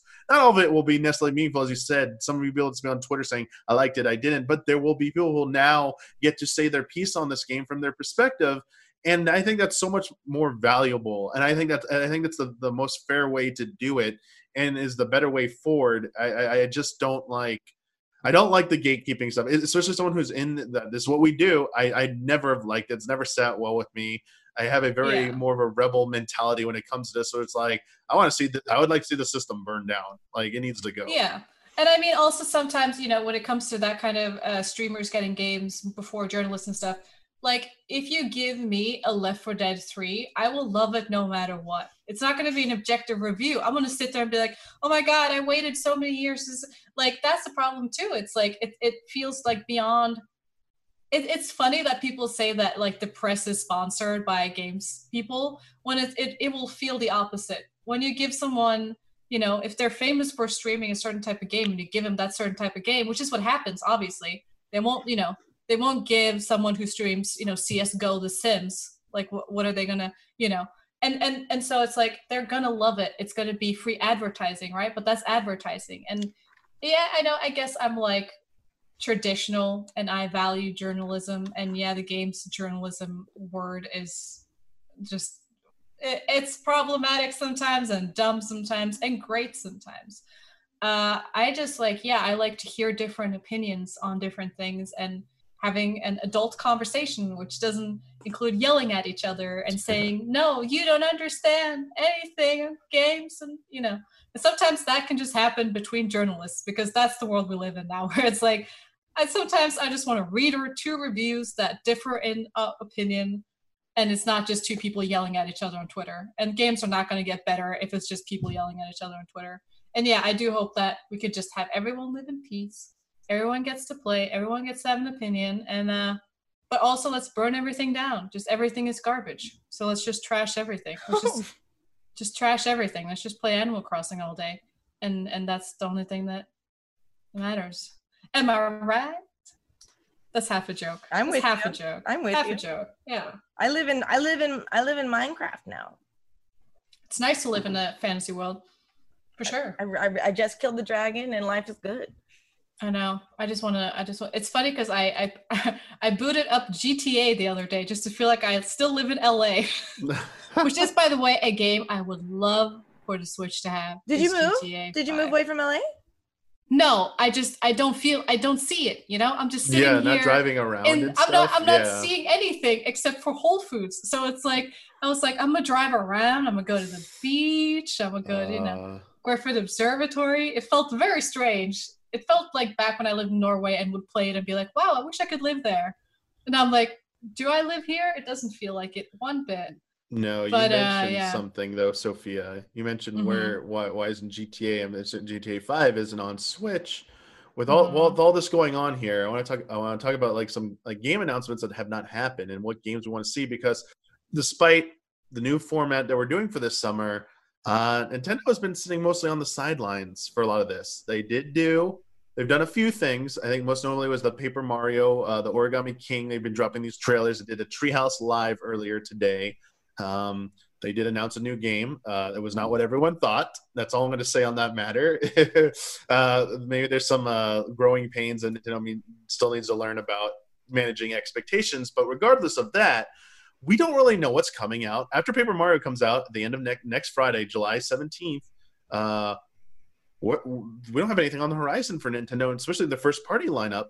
So with all these new con- the the new consoles coming out supposedly at the end of the year, what is Nintendo doing? So my question to you is, what would like what are the games you want to see come to Switch?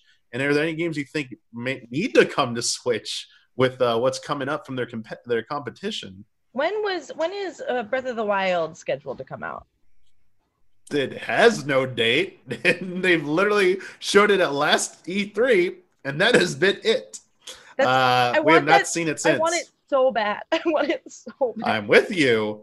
Uh, there have been so, there's been a lot of speculation. There was a, uh, a miss. Uh, a lot of outlets uh, incorrectly reported on uh, uh, Spanish voice actors on a podcast uh, gave a, an update on development, and a lot of the English uh, outlets uh, misunderstood what was being said and jumped to the conclusion incorrectly that VO voice work had been completed for the game in Spanish, which would mean may, because audio design and sound work is done towards the end of development. So people thought it's pretty close. They had to put out a statement. The podcast had to put out a statement saying, uh, "You guys got that wrong. That is not what was said. You got it wrong." Like this type of stuff, you jump into conclusions like this puts voice actors in jeopardy because Nintendo might think, did they just leak stuff? Did they just say something they weren't supposed to say? Like, you got to be careful with that. So that's a whole thing. Where, like, this no Nintendo news is also leading to a lot of speculation and rumors. That's probably the most rampant it's been running in, in the Mhm. recent years since Smash. The lead up to Smash Brothers is probably the last time I've seen rumors get this crazy about stuff and so rampant. But at the same time, yes, Jess, we don't know when it's coming out, and a lot of people are like, it's how long has it been in development now? It's supposed to be a direct sequel. How how long does this really get? Like, their questions. Like, even with COVID, they're like, it's been three years since the last one came out. We can we get another update? Yeah, these questions are just need to be. I think are being asked a lot now, Jess. Well, because I mean, when it gets here, just like Animal Crossing, right? It, when it gets here, it will be here, and and everything. Even everyone was talking about was talking about how long the pandemic felt, right? A, a, a day felt like a week, but now here we are, you know, three months, four months later, and time flies. That doesn't mean. I, honestly think about Breath of the Wild too twice a week, if not more. I'm always like, because I look at it on my Switch. I don't want to go back. I, I give a lot of credit to people who could go play that game again. And you know what? In maybe like two years, I may want to, you know, like restart it all because it's a fucking great game. And how many times did you play Ocarina of like Time? Like a lot. And that's actually to answer your question. I want that. I want all the Zelda labels like available. I want, you know, Majora's Mask. Hmm. I want Ocarina of Time, and I want it. I want like a not a reboot, but I want it to be like Final Fantasy, where it's. But if but if they can't even do Breath of the Wild, we're not even gonna get those. That's not a priority to them. Yeah, we talked about on a previous episode. We talked about bo- bo- both Mario one uh, and Zelda, the, the dress Zelda. Next year is its 35th anniversary, so you're talking about like re- bring back the older games in some capacity, potentially even like a, an update to one of the older ones. That uh, yeah, like there's just, but there's been no discussion. We just assume, oh, next year there might be this. Like one of the biggest rumors for what Nintendo might be doing for this year is the Mario 35th anniversary. A bunch of outlets reported a few months ago that Nintendo originally at E3 was going to do a giant segment on the 35th anniversary of Mario, talking about like the theme park opening because that was supposed to happen. That got pushed back a year. The Mario movie, they're going to give an update that, and then all this 3D Mario collection, like remasters of Mario 64, Galaxy, uh, a port of Super Mario 3D World from Wii U to Switch, since you know all those Wii U games are getting a second chance on a, a better platform. That was everyone's so sure of that we haven't heard a, a peep from Nintendo. We haven't even confirmed it exists, and that's something you know that I think that's even enough to get people excited. I'd love to hear about that. Just You were just saying that, and I'm like, I want it all. it's like it's like yeah I, I feel like that's a good answer it's just we're just they're just not saying anything and it's like the questions in my mind's like when are we gonna see, when's the next update gonna be? When are we gonna hear about the next game? And uh uh it, gives me a lot of anxiety. This I, Yeah. if there's one thing about the epidemic i hate having this lack of information for so long. It's like like as you said yeah. and that's my no i'm feeling the same thing. I'm sorry to cut you off. I want like uh, my question to you especially as someone who's in the gaming industry so heavily what it how does nintendo benefit from not being transparent So the only uh, this is weird. I, I mean, the one thing I could say is that Nintendo is a company that's very much about controlling the message. I mean, all companies want to make themselves look good. Nintendo is extremely cognizant of that. Uh, there are inst- there are a lot of documented instances in the past where like they want to be in full control of almost all aspects of their game, even how the community handles it. They are one of the most aggressive companies when it comes to enforcing their intellectual property laws you see Western companies who embrace fan mods, fan projects, stuff like that. Nintendo has done that at some points, but like we just saw like people make like ROM hacks of games. Nintendo goes after all these projects because they that, that, that that's just their mo. They don't like a lot of this stuff. They want to like they're like they could be perceived as we're being okay with this and that, that that's just one of the things about them. Like I think the only other company that's ever approached this level in the past has been SquareSoft, so Square Enix, has had some draconian uh, things about them, but they've. Mo- they, I think Square Enix is going out a lot of those compared to Nintendo. Nintendo still clings to a lot of these weird things that are uniquely Nintendo. It's just the way they do business, and like they've been successful, so they don't really have any incentive, Incentive to change. to be Yeah. different. They're, they're they're all about protecting their brand, their value. This is why they don't do a lot of price cuts. This is why they don't do a lot of sales because they're like they're like the Disney of video games. They they they do all this to protect their brand. We been joking on the Easy Allies podcast uh, that we recorded yesterday about the concept of a Nintendo Vault, like a Disney Vault, where this is why they're not releasing some of these older games. Jess is because they want to vault them and bring them back in limited times to make them like Fuckers. Oh, Because my you know what? God. We're gonna buy it. Everyone bought Link's Awakening. Yep. Everyone fucking liked it, and we all bought the SNES, you know, download pack and the Nintendo. We all want it. So Yeah. I, I it's funny because I was gonna compare it to Disney earlier when you guys were talking about something, but but the quality is there. The eh, whether it's nostalgic and we're indoctrinated, and because we played since we were kids, but but but you're but it does feel like when I'm playing a game, it's worth sixty dollars, and if it's less, I I, I if you do start to question things. I think. So my question back to both of you then is like we like we're talking about like why Nintendo's maybe like secretive, like why they aren't uh, like being like why they're just announcing, hey, we have a direct and stuff. Like we could spend a lot of time guessing about that. I think that's a little bit more futile because Nintendo's history.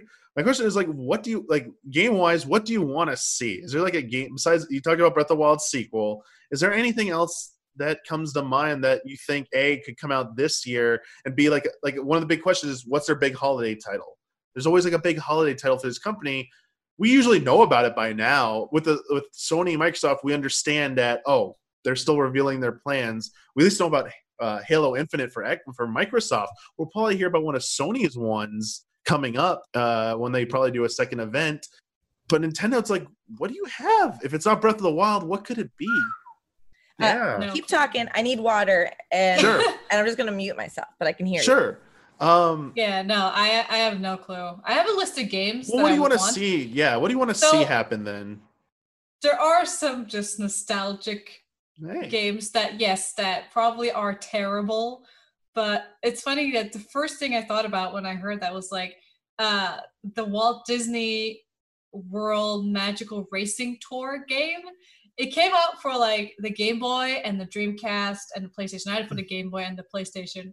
It's pretty bad, but I had fun with it. So it's a racing game, and you're racing through like the attractions at Disney World. So like Okay. uh, like uh, Big Thunder Mountain and Haunted Mansion, and you're like Chip 'n Dale, Jiminy Cricket is there, and then a couple others. It's just the mood of like Yeah. driving a race car uh, in like Haunted Mansion trying to find pieces because Chip 'n Dale like broke broke all the attractions or something. of That type of stuff would be perfect for the Switch. Just a cute little racing game with some Disney characters. Like why isn't stuff like that? Also, like I knew there was a Teenage Mutant Ninja Turtles game, right? there have been several. What, what, Yeah, there've what been- platform? Or, or For Switch. For Switch. uh, Was it- I think- I forget. Well, I like follow the Foot Clan, and that's just because oh I grew up yeah, that was the Game Boy And- one, right? that music is lit. Holy crap, that soundtrack is still like one of my favorites. It's a side scroller, it's nothing big, but it would be a nice, fun little, you know, retro thing to have. I think of big games. Uh the first one like I like a lot of open world stuff. So GTA I mentioned. Uh something like Far Cry 3 would be great. That's my favorite Far Cry. I think that would be really fun. Or like like Batman Arkham City. Maybe was that on the Wii U? Yeah, Like Wii U, like that was that? there. There, there. Wii U had those games. I think the problem was Yeah. the, there were a lot of problems with Wii U, but with Switch, it's a, it is a different story. As you're, uh, we Yeah. are seeing games, back catalog style games, getting put on Switch. Uh, but besides it just being a wildly more successful platform than the Wii U, I think Mhm. publishers are being a little bit better with their selection of games. It's like Yeah. this is the perfect game for this time. Like Capcom has been doing a pretty good job of this, of putting out here's the whole Resident Evil catalog right now, and it's like right ahead of like a new Resident Evil game coming out. So that's a really good time for it. Or you know, a different publisher putting out uh the, their their whatever catalog of games. I do think there's still going to be for quite a while, even going into early part of the next generation. There'll still be demand on Switch to uh, sorry the Borderlands collection. I think was the one I was Yeah. thinking about for came to Switch. There is going to be a demand for games from last gen to this gen. Uh, finally, especially this gen style games, maybe finally making their appearance on Switch uh, at some point because the portable nature of it. I think there's just a, a lot of people who will be willing to play games on Switch as long as it runs pretty well. Uh, I think Yeah. there's certain games that'll be beyond the reach of the Switch, no matter what, with its current iterations. But there's definitely a still a good amount of games out there. It's just, and I understand these are games that will do well, and you'd like to see. Uh, my Mhm. question will always be, what is like? How long can you rely on this?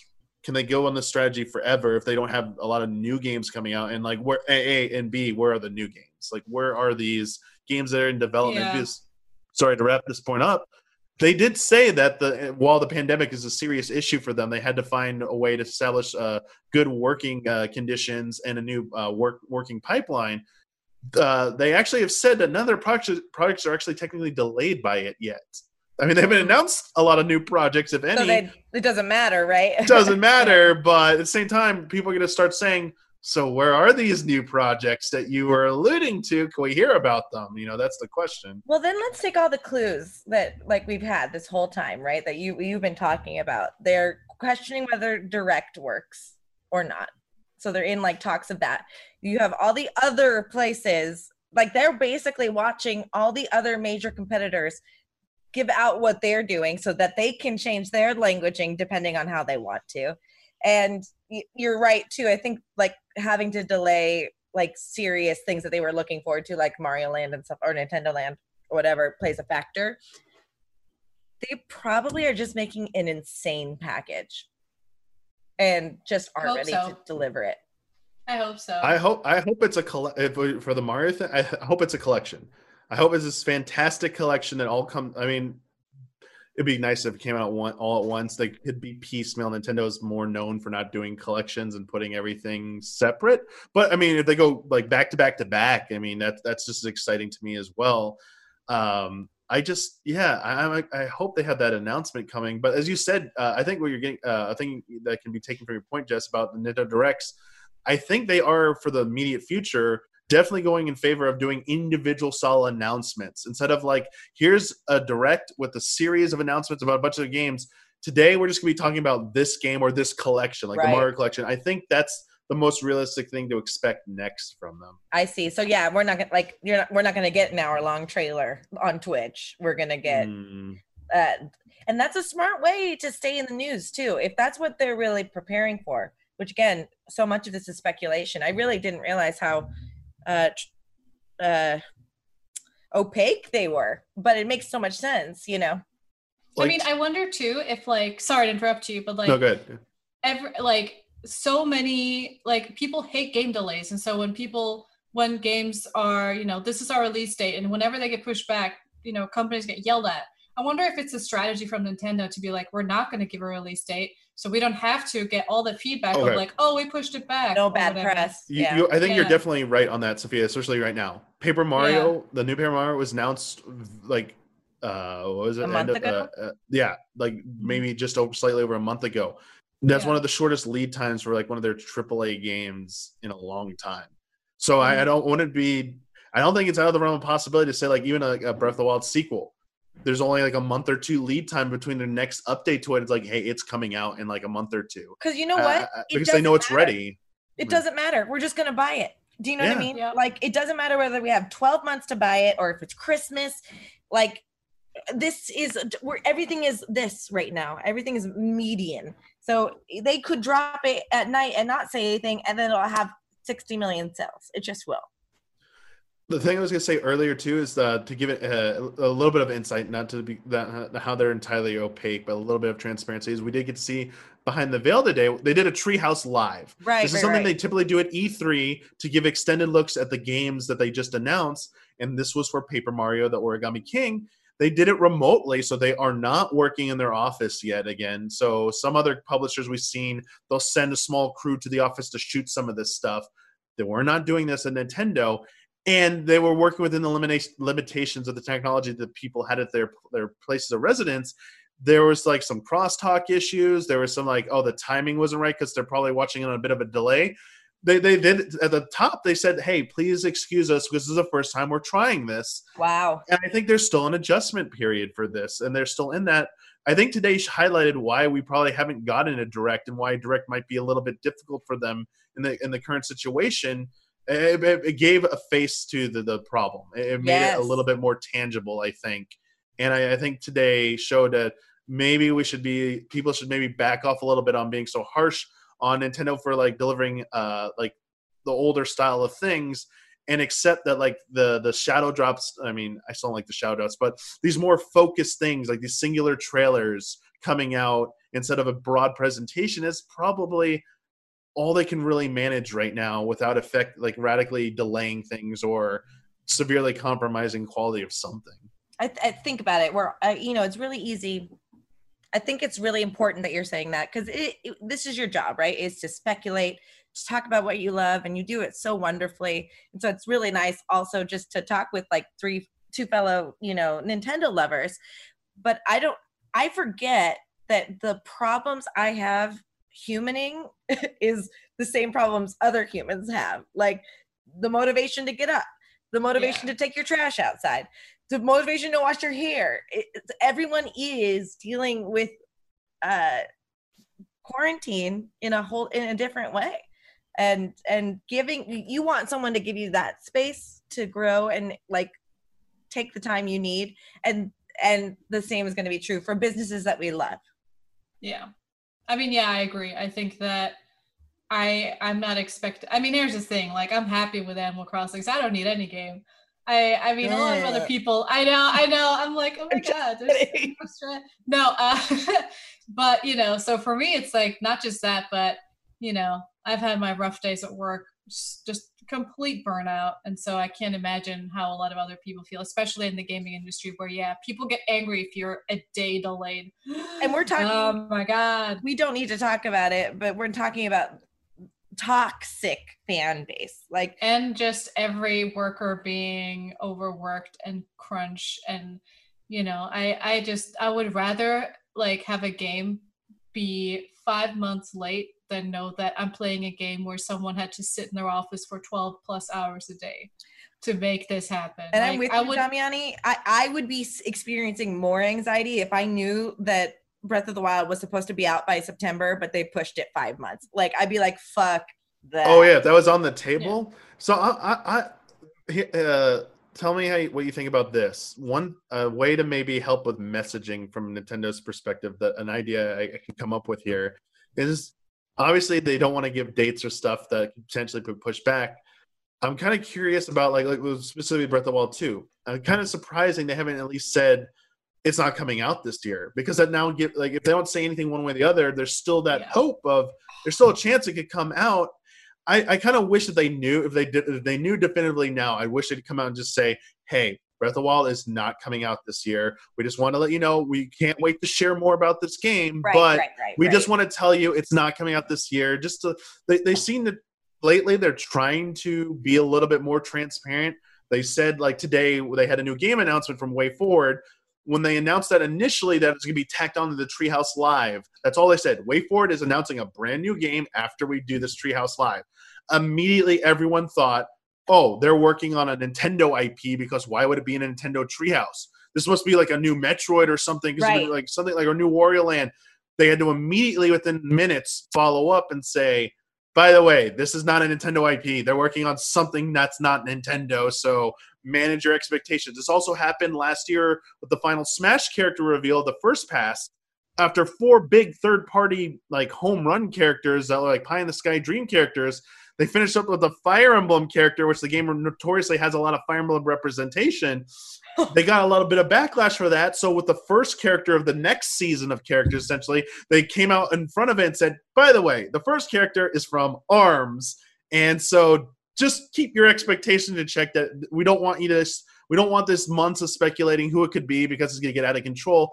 I think there's start. I mean, I do think there's really no way to win that fight. There's always going to be Yeah. people who we saw today. The It happened yeah. today with this. But at the same time, I think they're starting to learn to care a little bit more and be more cognizant of what people are thinking about this. And I think there might be some things they could say that help manage expectations in some manner to the best of their ability. the louder people are on the internet, I hate to say it, the the more they'll respond. So of course that kind of backlash from a botch like that is they're gonna realize they got to get ahead of that. If you don't have enough people screaming about Breath of the Wild, th- there's no incentive for them to say it very much because we're gonna buy it anyway. Um, I but again, I don't love that about our culture, but we but our culture is an angry one. Oh, absolutely. I mean, it's a lose lose situation. You don't have a release date, people are going to be mad. You say it won't be released this year, people are going to be mad. It's just, That's it's true. just not a win. Like, just burn it all. That's Uh, my, that's my end game. Sophia, you are And you know what? I know, I know. That, that's of why you- I haven't played enough Animal Crossing today to like lower my rage with the world. I just need to play a couple hours. I'm like, the world is lovely. I'm excited about life again. But then get a before switch in this girl's hand. the, yeah. know, I- I right there. I feel like what you both just argued, or the point you, you both just made here, I think this is why Nintendo is secretive like it is. They can't, no matter, even with the idea I came up with, it's going to be flawed. The best, Mhm. honestly, they probably realized a while ago the best course of action is to stay silent. Yeah. We'll say things Yeah. when we're ready to talk about them because anything we do say is just going to be under like one of the like harshest mic- uh, microscopes for scrutiny possible. Like that's Yep. just how, for lack of a better word, rabid Nintendo fans get about the the company, for better That's or worse. any fans though. That's any gaming fans. Like, how dare you, company, not give me my game? but it does protect time. the youth of Nintendo in some ways because let's face it, it- it's a company that Oh. does excellent for adults and children. And Yeah. by reducing the potential of vitriol, does keep it fun and easy for kids too. Yeah, They got a Very lot of factors to consider, I'm sure. there aren't a lot of games for kids anymore. I feel like I kept thinking about the other day, like, what games are there for kids? We just don't know them because they're not our titles. I mean, that Although speaking of that, Yeah. too, uh, I want I. It's like the world has forgotten about Banjo Kazooie, and what? it's a, no, has. it, no, we haven't. What? why isn't there a new title? Everyone's like, Big- Crash that's not the world. That's that's Mike. That's rare. Microsoft. That that uh, that's some behind the scenes. Banjo did come to Smash. It, it, they, they, they did they did make They that did? happen. They, they gave us hope. Banjo came to Smash Brothers. Banjo Kazooie uh, was revealed uh, for Smash Brothers. Uh, the rumor for a long time. A lot of like speculation. It happened. Maybe anything's possible. But as you said, in terms of like a new game in the series, that has been like I, I we talked about what we want on the Easy Allies podcast in the past. We talked about what we want to see from the Microsoft event coming up. Like someone asked us a question, love respect. What would make you give it an A in your mind, especially after the Sony press conference? You were so high on uh, riding high on that after the PS5 event. What would make you feel so good about Microsoft event? I was like listening stuff, listing stuff, and at the end I said, also on top of all this crazy stuff, uh, new Banjo Kazooie platformer. I was like, where is it? I want this. It's like I absolutely do want an uh, excellent Banjo Kazooie platformer. It's going to come out on a realize it's Microsoft not a system. Nintendo title. Oh, because because uh, Rare, the company that developed that Right. got sold, bought by Microsoft. Remember that they got ba- bought back at the end of the right. GameCube era after Star Fox Adventures. So now with Microsoft, despite there being game, there were Banjo uh, properties that appeared on Nintendo platforms after the fact, but that was courtesy of the being licensed over to Nintendo for their use. Yeah. Same thing with like uh, Perfect Dark, that, that that old shooter, uh, first-person shooter game. Um, Gold, like a lot of Rare's games that have a lot of following, but like Banjo Kazooie especially is one that gets spoken about in such high regard and rightly so. I, and I people can't "Where is it?" believe cause, because of how excellent even just the first one was storytelling wise world wise the fact that there hasn't been one again is crazy there's banjo kazooie 2 which i don't think i ever played Well, Banjo Tooie, um, yeah, it's it, it get uh, it gets better after you get off over the initial hurdle. Like it's it goes a little too far. Like the, the opening of the game is kind of rough. It turns off a lot of people, and then they made nuts and bolts for Xbox 360. That weird build. It was like not a platformer. It had nothing. It was just a totally different type of game, and I. While some people loved it for what it was, it was not a platformer, and I think people right. wanted that. And if you are, just for your uh, information, Jess, if you are curious and checking out a Banjo Kazooie like 3D platformer that came out recently, some of the core members that worked at Rare at the time for Banjo Kazooie went on to make a, a studio called Playtonic. Uh, and they made a game called Yooka-Laylee that came out a few years ago that is a 3D platformer that's supposed to be a spiritual successor to Banjo Kazooie. If you want to check that out. I definitely will because I I- and I just want to play Banjo Kazooie, so that's like a title I want them to like. I want to play the old one, you know. So like bring that title back, even if it's just refurbished. But I'm with you. I'll check that out. Good to know. Yeah, I mean, bringing back classic games is definitely a thing for for those. I mean, there's obviously wrap up this talk. Oh, what we might want to see, what they should see. Besides Breath of the Wild sequel, I'll acknowledge like they've announced Metroid Prime Four. We know Retro Studios is back working on it. We've seen jack shit about it. You're not seeing anything about it this year. Like it's like the probably the least likely game to showcase anytime soon. But I mean, that is somewhere. Uh, there's a game announced called Bayonetta 3 uh, that is highly anticipated uh, from Platinum Games. The we only saw a teaser at the Game Awards forever ago. We have not seen that game since as well. It, so we we know a few games that are officially announced that I think people are expecting, but they're probably unlikely for this year. There has we have to imagine whatever they're working on is just an unknown at this point. And I think unknowns are pretty exciting too. It's like, what can Nintendo surprise us with? What is this game that ev- they know everyone's going to want to play this holiday, and we just haven't figured it out? Like that's, I, I'm- I'm excited to see what that is. I just, I, I, but I do hope there is something, even if it's a collection, a retro collection, just Like Donkey Kong? something to put out in the last half of this year besides Paper Mario. I, I'm we with got you. Donkey Kong coming out now. Pretty oh, soon. Oh, for the Super Nintendo, yeah, they found that thing they forget about every few months and then randomly add a, a game to. That's a pretty Yeah. good game to add to that collection. that's a very good. That's like it's an excellent game. keeps my attention. Yeah, that's the one where I was. That's like, something they've also fallen behind on. They haven't Oh, really yeah. been adding games to that. Even if they don't, that's a service that if you are a Nintendo Online subscriber, you just get immediate access to that. So you're already paying a monthly fee. Even if they don't see the value in that, I'm surprised they just don't add more games to their eShop to buy piecemeal. So Yeah. many games that could be on there. We're seeing other publishers do it, but Nintendo. It's But Nintendo surprising. did it for the Wii, the initial Wii. Like Yeah. they, they have the capability of doing it, and so this is kind of ties back to your idea about Disney. They're just like vaulting it. Like you know Mhm. what? We have all of these digitally already. We're just not going to give it to you. Uh, I'm, I I know. yeah, it's just with with Microsoft and Sony finally being so vocal, with news ramping up about what they're doing. You'd think that Nintendo would finally feel, even if they don't view them as their competition, as they love to say, you'd think logically they need to have something prepared probably for this holiday that they got to get ready to talk about sometime, right? It- it- like you're just gonna let Microsoft, Sony just run away with the conversation for the rest of the year.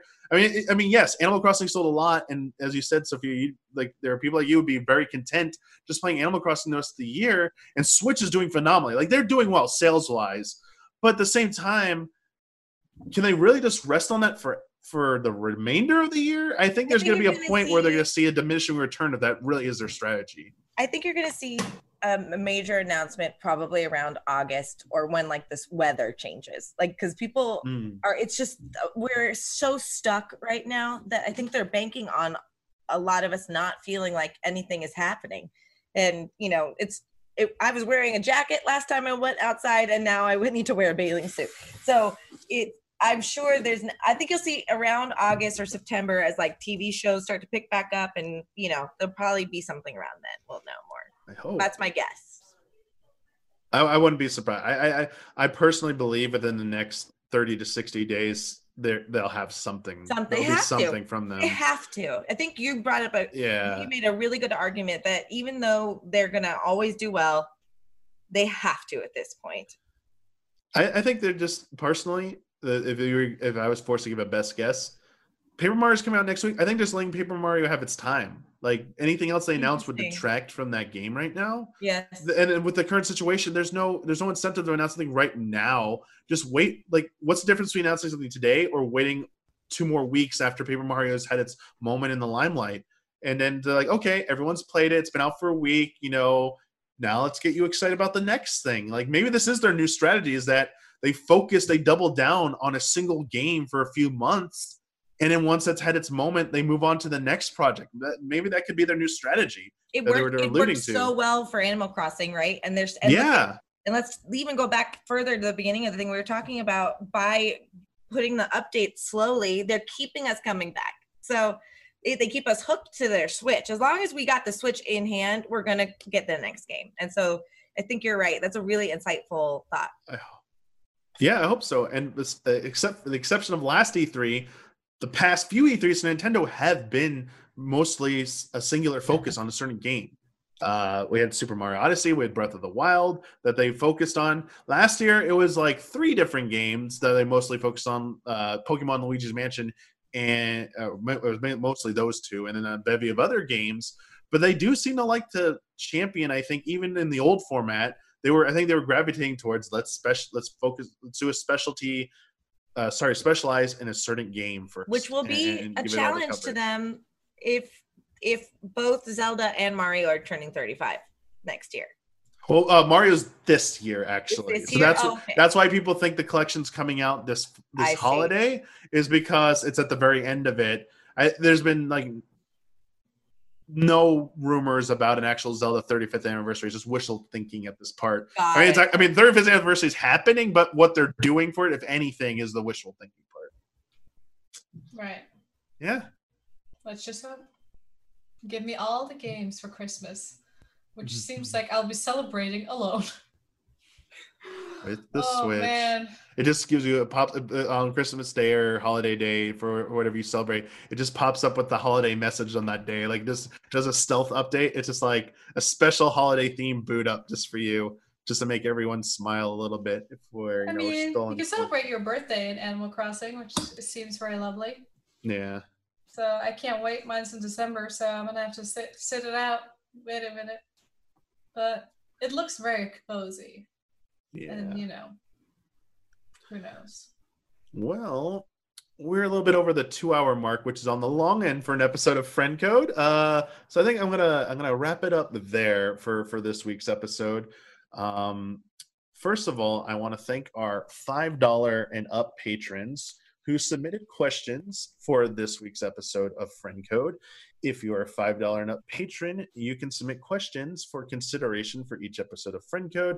The week we were recording, I will make a post calling for your submissions. So thank you to everyone who submitted for that. Also, generally, $5 and up tier, uh, part of the early access tier, you get episodes of many of our shows and podcasts, including this one, usually uh, early. Um, we're, we're recording a little bit later this week, so you're going to get it. Uh, there will be no early access for this episode, so I do apologize for that. But generally, we do have that. Episodes usually go up a day or two before. Uh, they go up on Friday for the public. So thank you, everyone who uh, supports the show either as being part of the early access tier or whether you watch it publicly on YouTube when it goes up. Um, I need to look up our shout outs for the month of the for this month real quick. While I'm waiting for that, uh, I want to give both of you an opportunity to maybe uh, talk about anything that you'd like to talk about in terms of like anything you've been working on or any projects like that or anything you'd like to call attention to before uh, we wrap up here. You you first, Sophia. Oh, uh, follow me on Twitter at it's Sophia H. Not a lot of stuff going on here. I'm working on Animal Crossing thing. You can have people come to your island. Don't, uh, you, will, Not yet. will you have another update on your island, Probably. like where people come probably. and check it out? It just needs to get done. I So can't. I guess stay tuned. It looks a lot better than. Oh my Oh, god, I no. loved what you did, though. Thank you, but no. Oh no, it's way Wow. better. That's You're telling everyone. that's a trash island. trash. I, that island was garbage. Wow. Yeah, just go burn it. No, I'm just kidding. I was proud of that, but it's it's a lot of change. So so much time, right? yeah, 500 hours, baby. But uh, yeah, that's the projects I have. Uh, I am a streamer now. I You uh, are. stream Ah. on Jessica Nerdy is my channel, uh, and I'm also streaming with Ripley Improv, which you know Amanda's part of. Uh, so there's different things any given day. We're reading Dune. We're in the second book of Dune. Um, I'm also doing Minecraft crap, uh, and then Ripley will be announcing in one month's time a new genre that will be performed on Twitch that is very exciting. So I, I will titillate you. But if you guys want to hang out with me, uh, follow me on my Twitter and ask me for a Discord, and we can chat and be, you know, friend code friends. I want your Discord. Yeah, yeah, yeah. It's super fun. Mhm. I'm. Very video game style of you, Jess, to an, do an announcement of an announcement. That Oh, so true. It's better. are now- It's better than not. It, but it was a good. It's a good tease. Uh, I- I- That was like that's the- a that's a better tease than what they usually do. I like what they did this morning with Far Cry, where it's like it got leaked. Oh I did yeah, a teaser of a teaser, and yo, am I excited! Oh, that's why I hoped that they would be like the backlog for Switch. Let's go. at That'd least be- you didn't do a countdown to the announcement of an announcement. Oh, those God, are I the worst, those. and Those uh, I don't like those. I have our uh, uh, have our list of uh, our shout outs for the month of July for Easy Allies. These are $250 and up patrons who support us. And uh, for this month, we have uh, we have uh, let me expand this because we cut off the name. I apologize. So I'm gonna give shout outs to uh Delissi, Delissi, yeah, Elthanis, Elthanis, Black Lives Matter, Black Lives Matter, Caleb Crawford, Caleb Crawford. and Greg the Dark Knight Kettering. Thank you to all of you. Shout out. Shout out, thank you. Yeah. That Yeah. last one was a really long one. Yeah. Well, they don't have their nicknames on here, but they've been so long. So actually Caleb's Caleb's nickname is Togi, Caleb Togi Crawford, Greg did Dark Knight Kettering. They've just been around forever. So is our uh it's actually Jesse Blue who gives our uh who uses their space to call attention to Black Lives Matter. So very noble of them to do that. Love And Jesse so- Blue. Yeah. She's So sweetie. thank you to our five uh patron or shout out to your patrons. If you didn't catch the announcement in the Easy Allies podcast, I believe we actually expanded it. We upped the amount of slots because they've they've always been full. It's like no one's been able to get in for a while. I think this is the first time we even had one person switch in a long time. Uh, we decided to up it up to give pe- more people a chance to do that. So you can check that out if you want as well. And uh, I want to thank both of you. Uh, usually I thank you after the the giving uh, where people can check you out, but thank you both of you for joining me for two hours of discussion. Normally I keep friend code to like about 75 to 90 minutes, but the last two have just like I felt like there's a, a lot to be, to be said, and uh, We I'm don't not- talk to people. We Yeah. don't talk. This is the first time I'm talking to people in so long. yeah, I But have no, I don't it's have so a nice to problem get with it going long. see your brain on Nintendo too, because you have such a thoughtful approach to this and, and a love for it. So it's kind of fun to talk about it. Thank you. I'm I- I'm really glad. I uh, I've been doing a lot of guests lately, um, just because uh, whatever. Like we get asked a lot why we don't do more guests on our shows, and this uh, for whatever reason, uh, everyone's just been very generous to be like, "Hey, we'll we'll talk about Nintendo stuff with you." So I was like, "I want to like let's just keep doing this." This like a lot of people like this and stuff, and the, there have been asked for you know getting uh different opinions, different voices on here and stuff. But I mean, the same thing is like I've had Sophia on here for several times now, and it's always a blast to have Sophia on.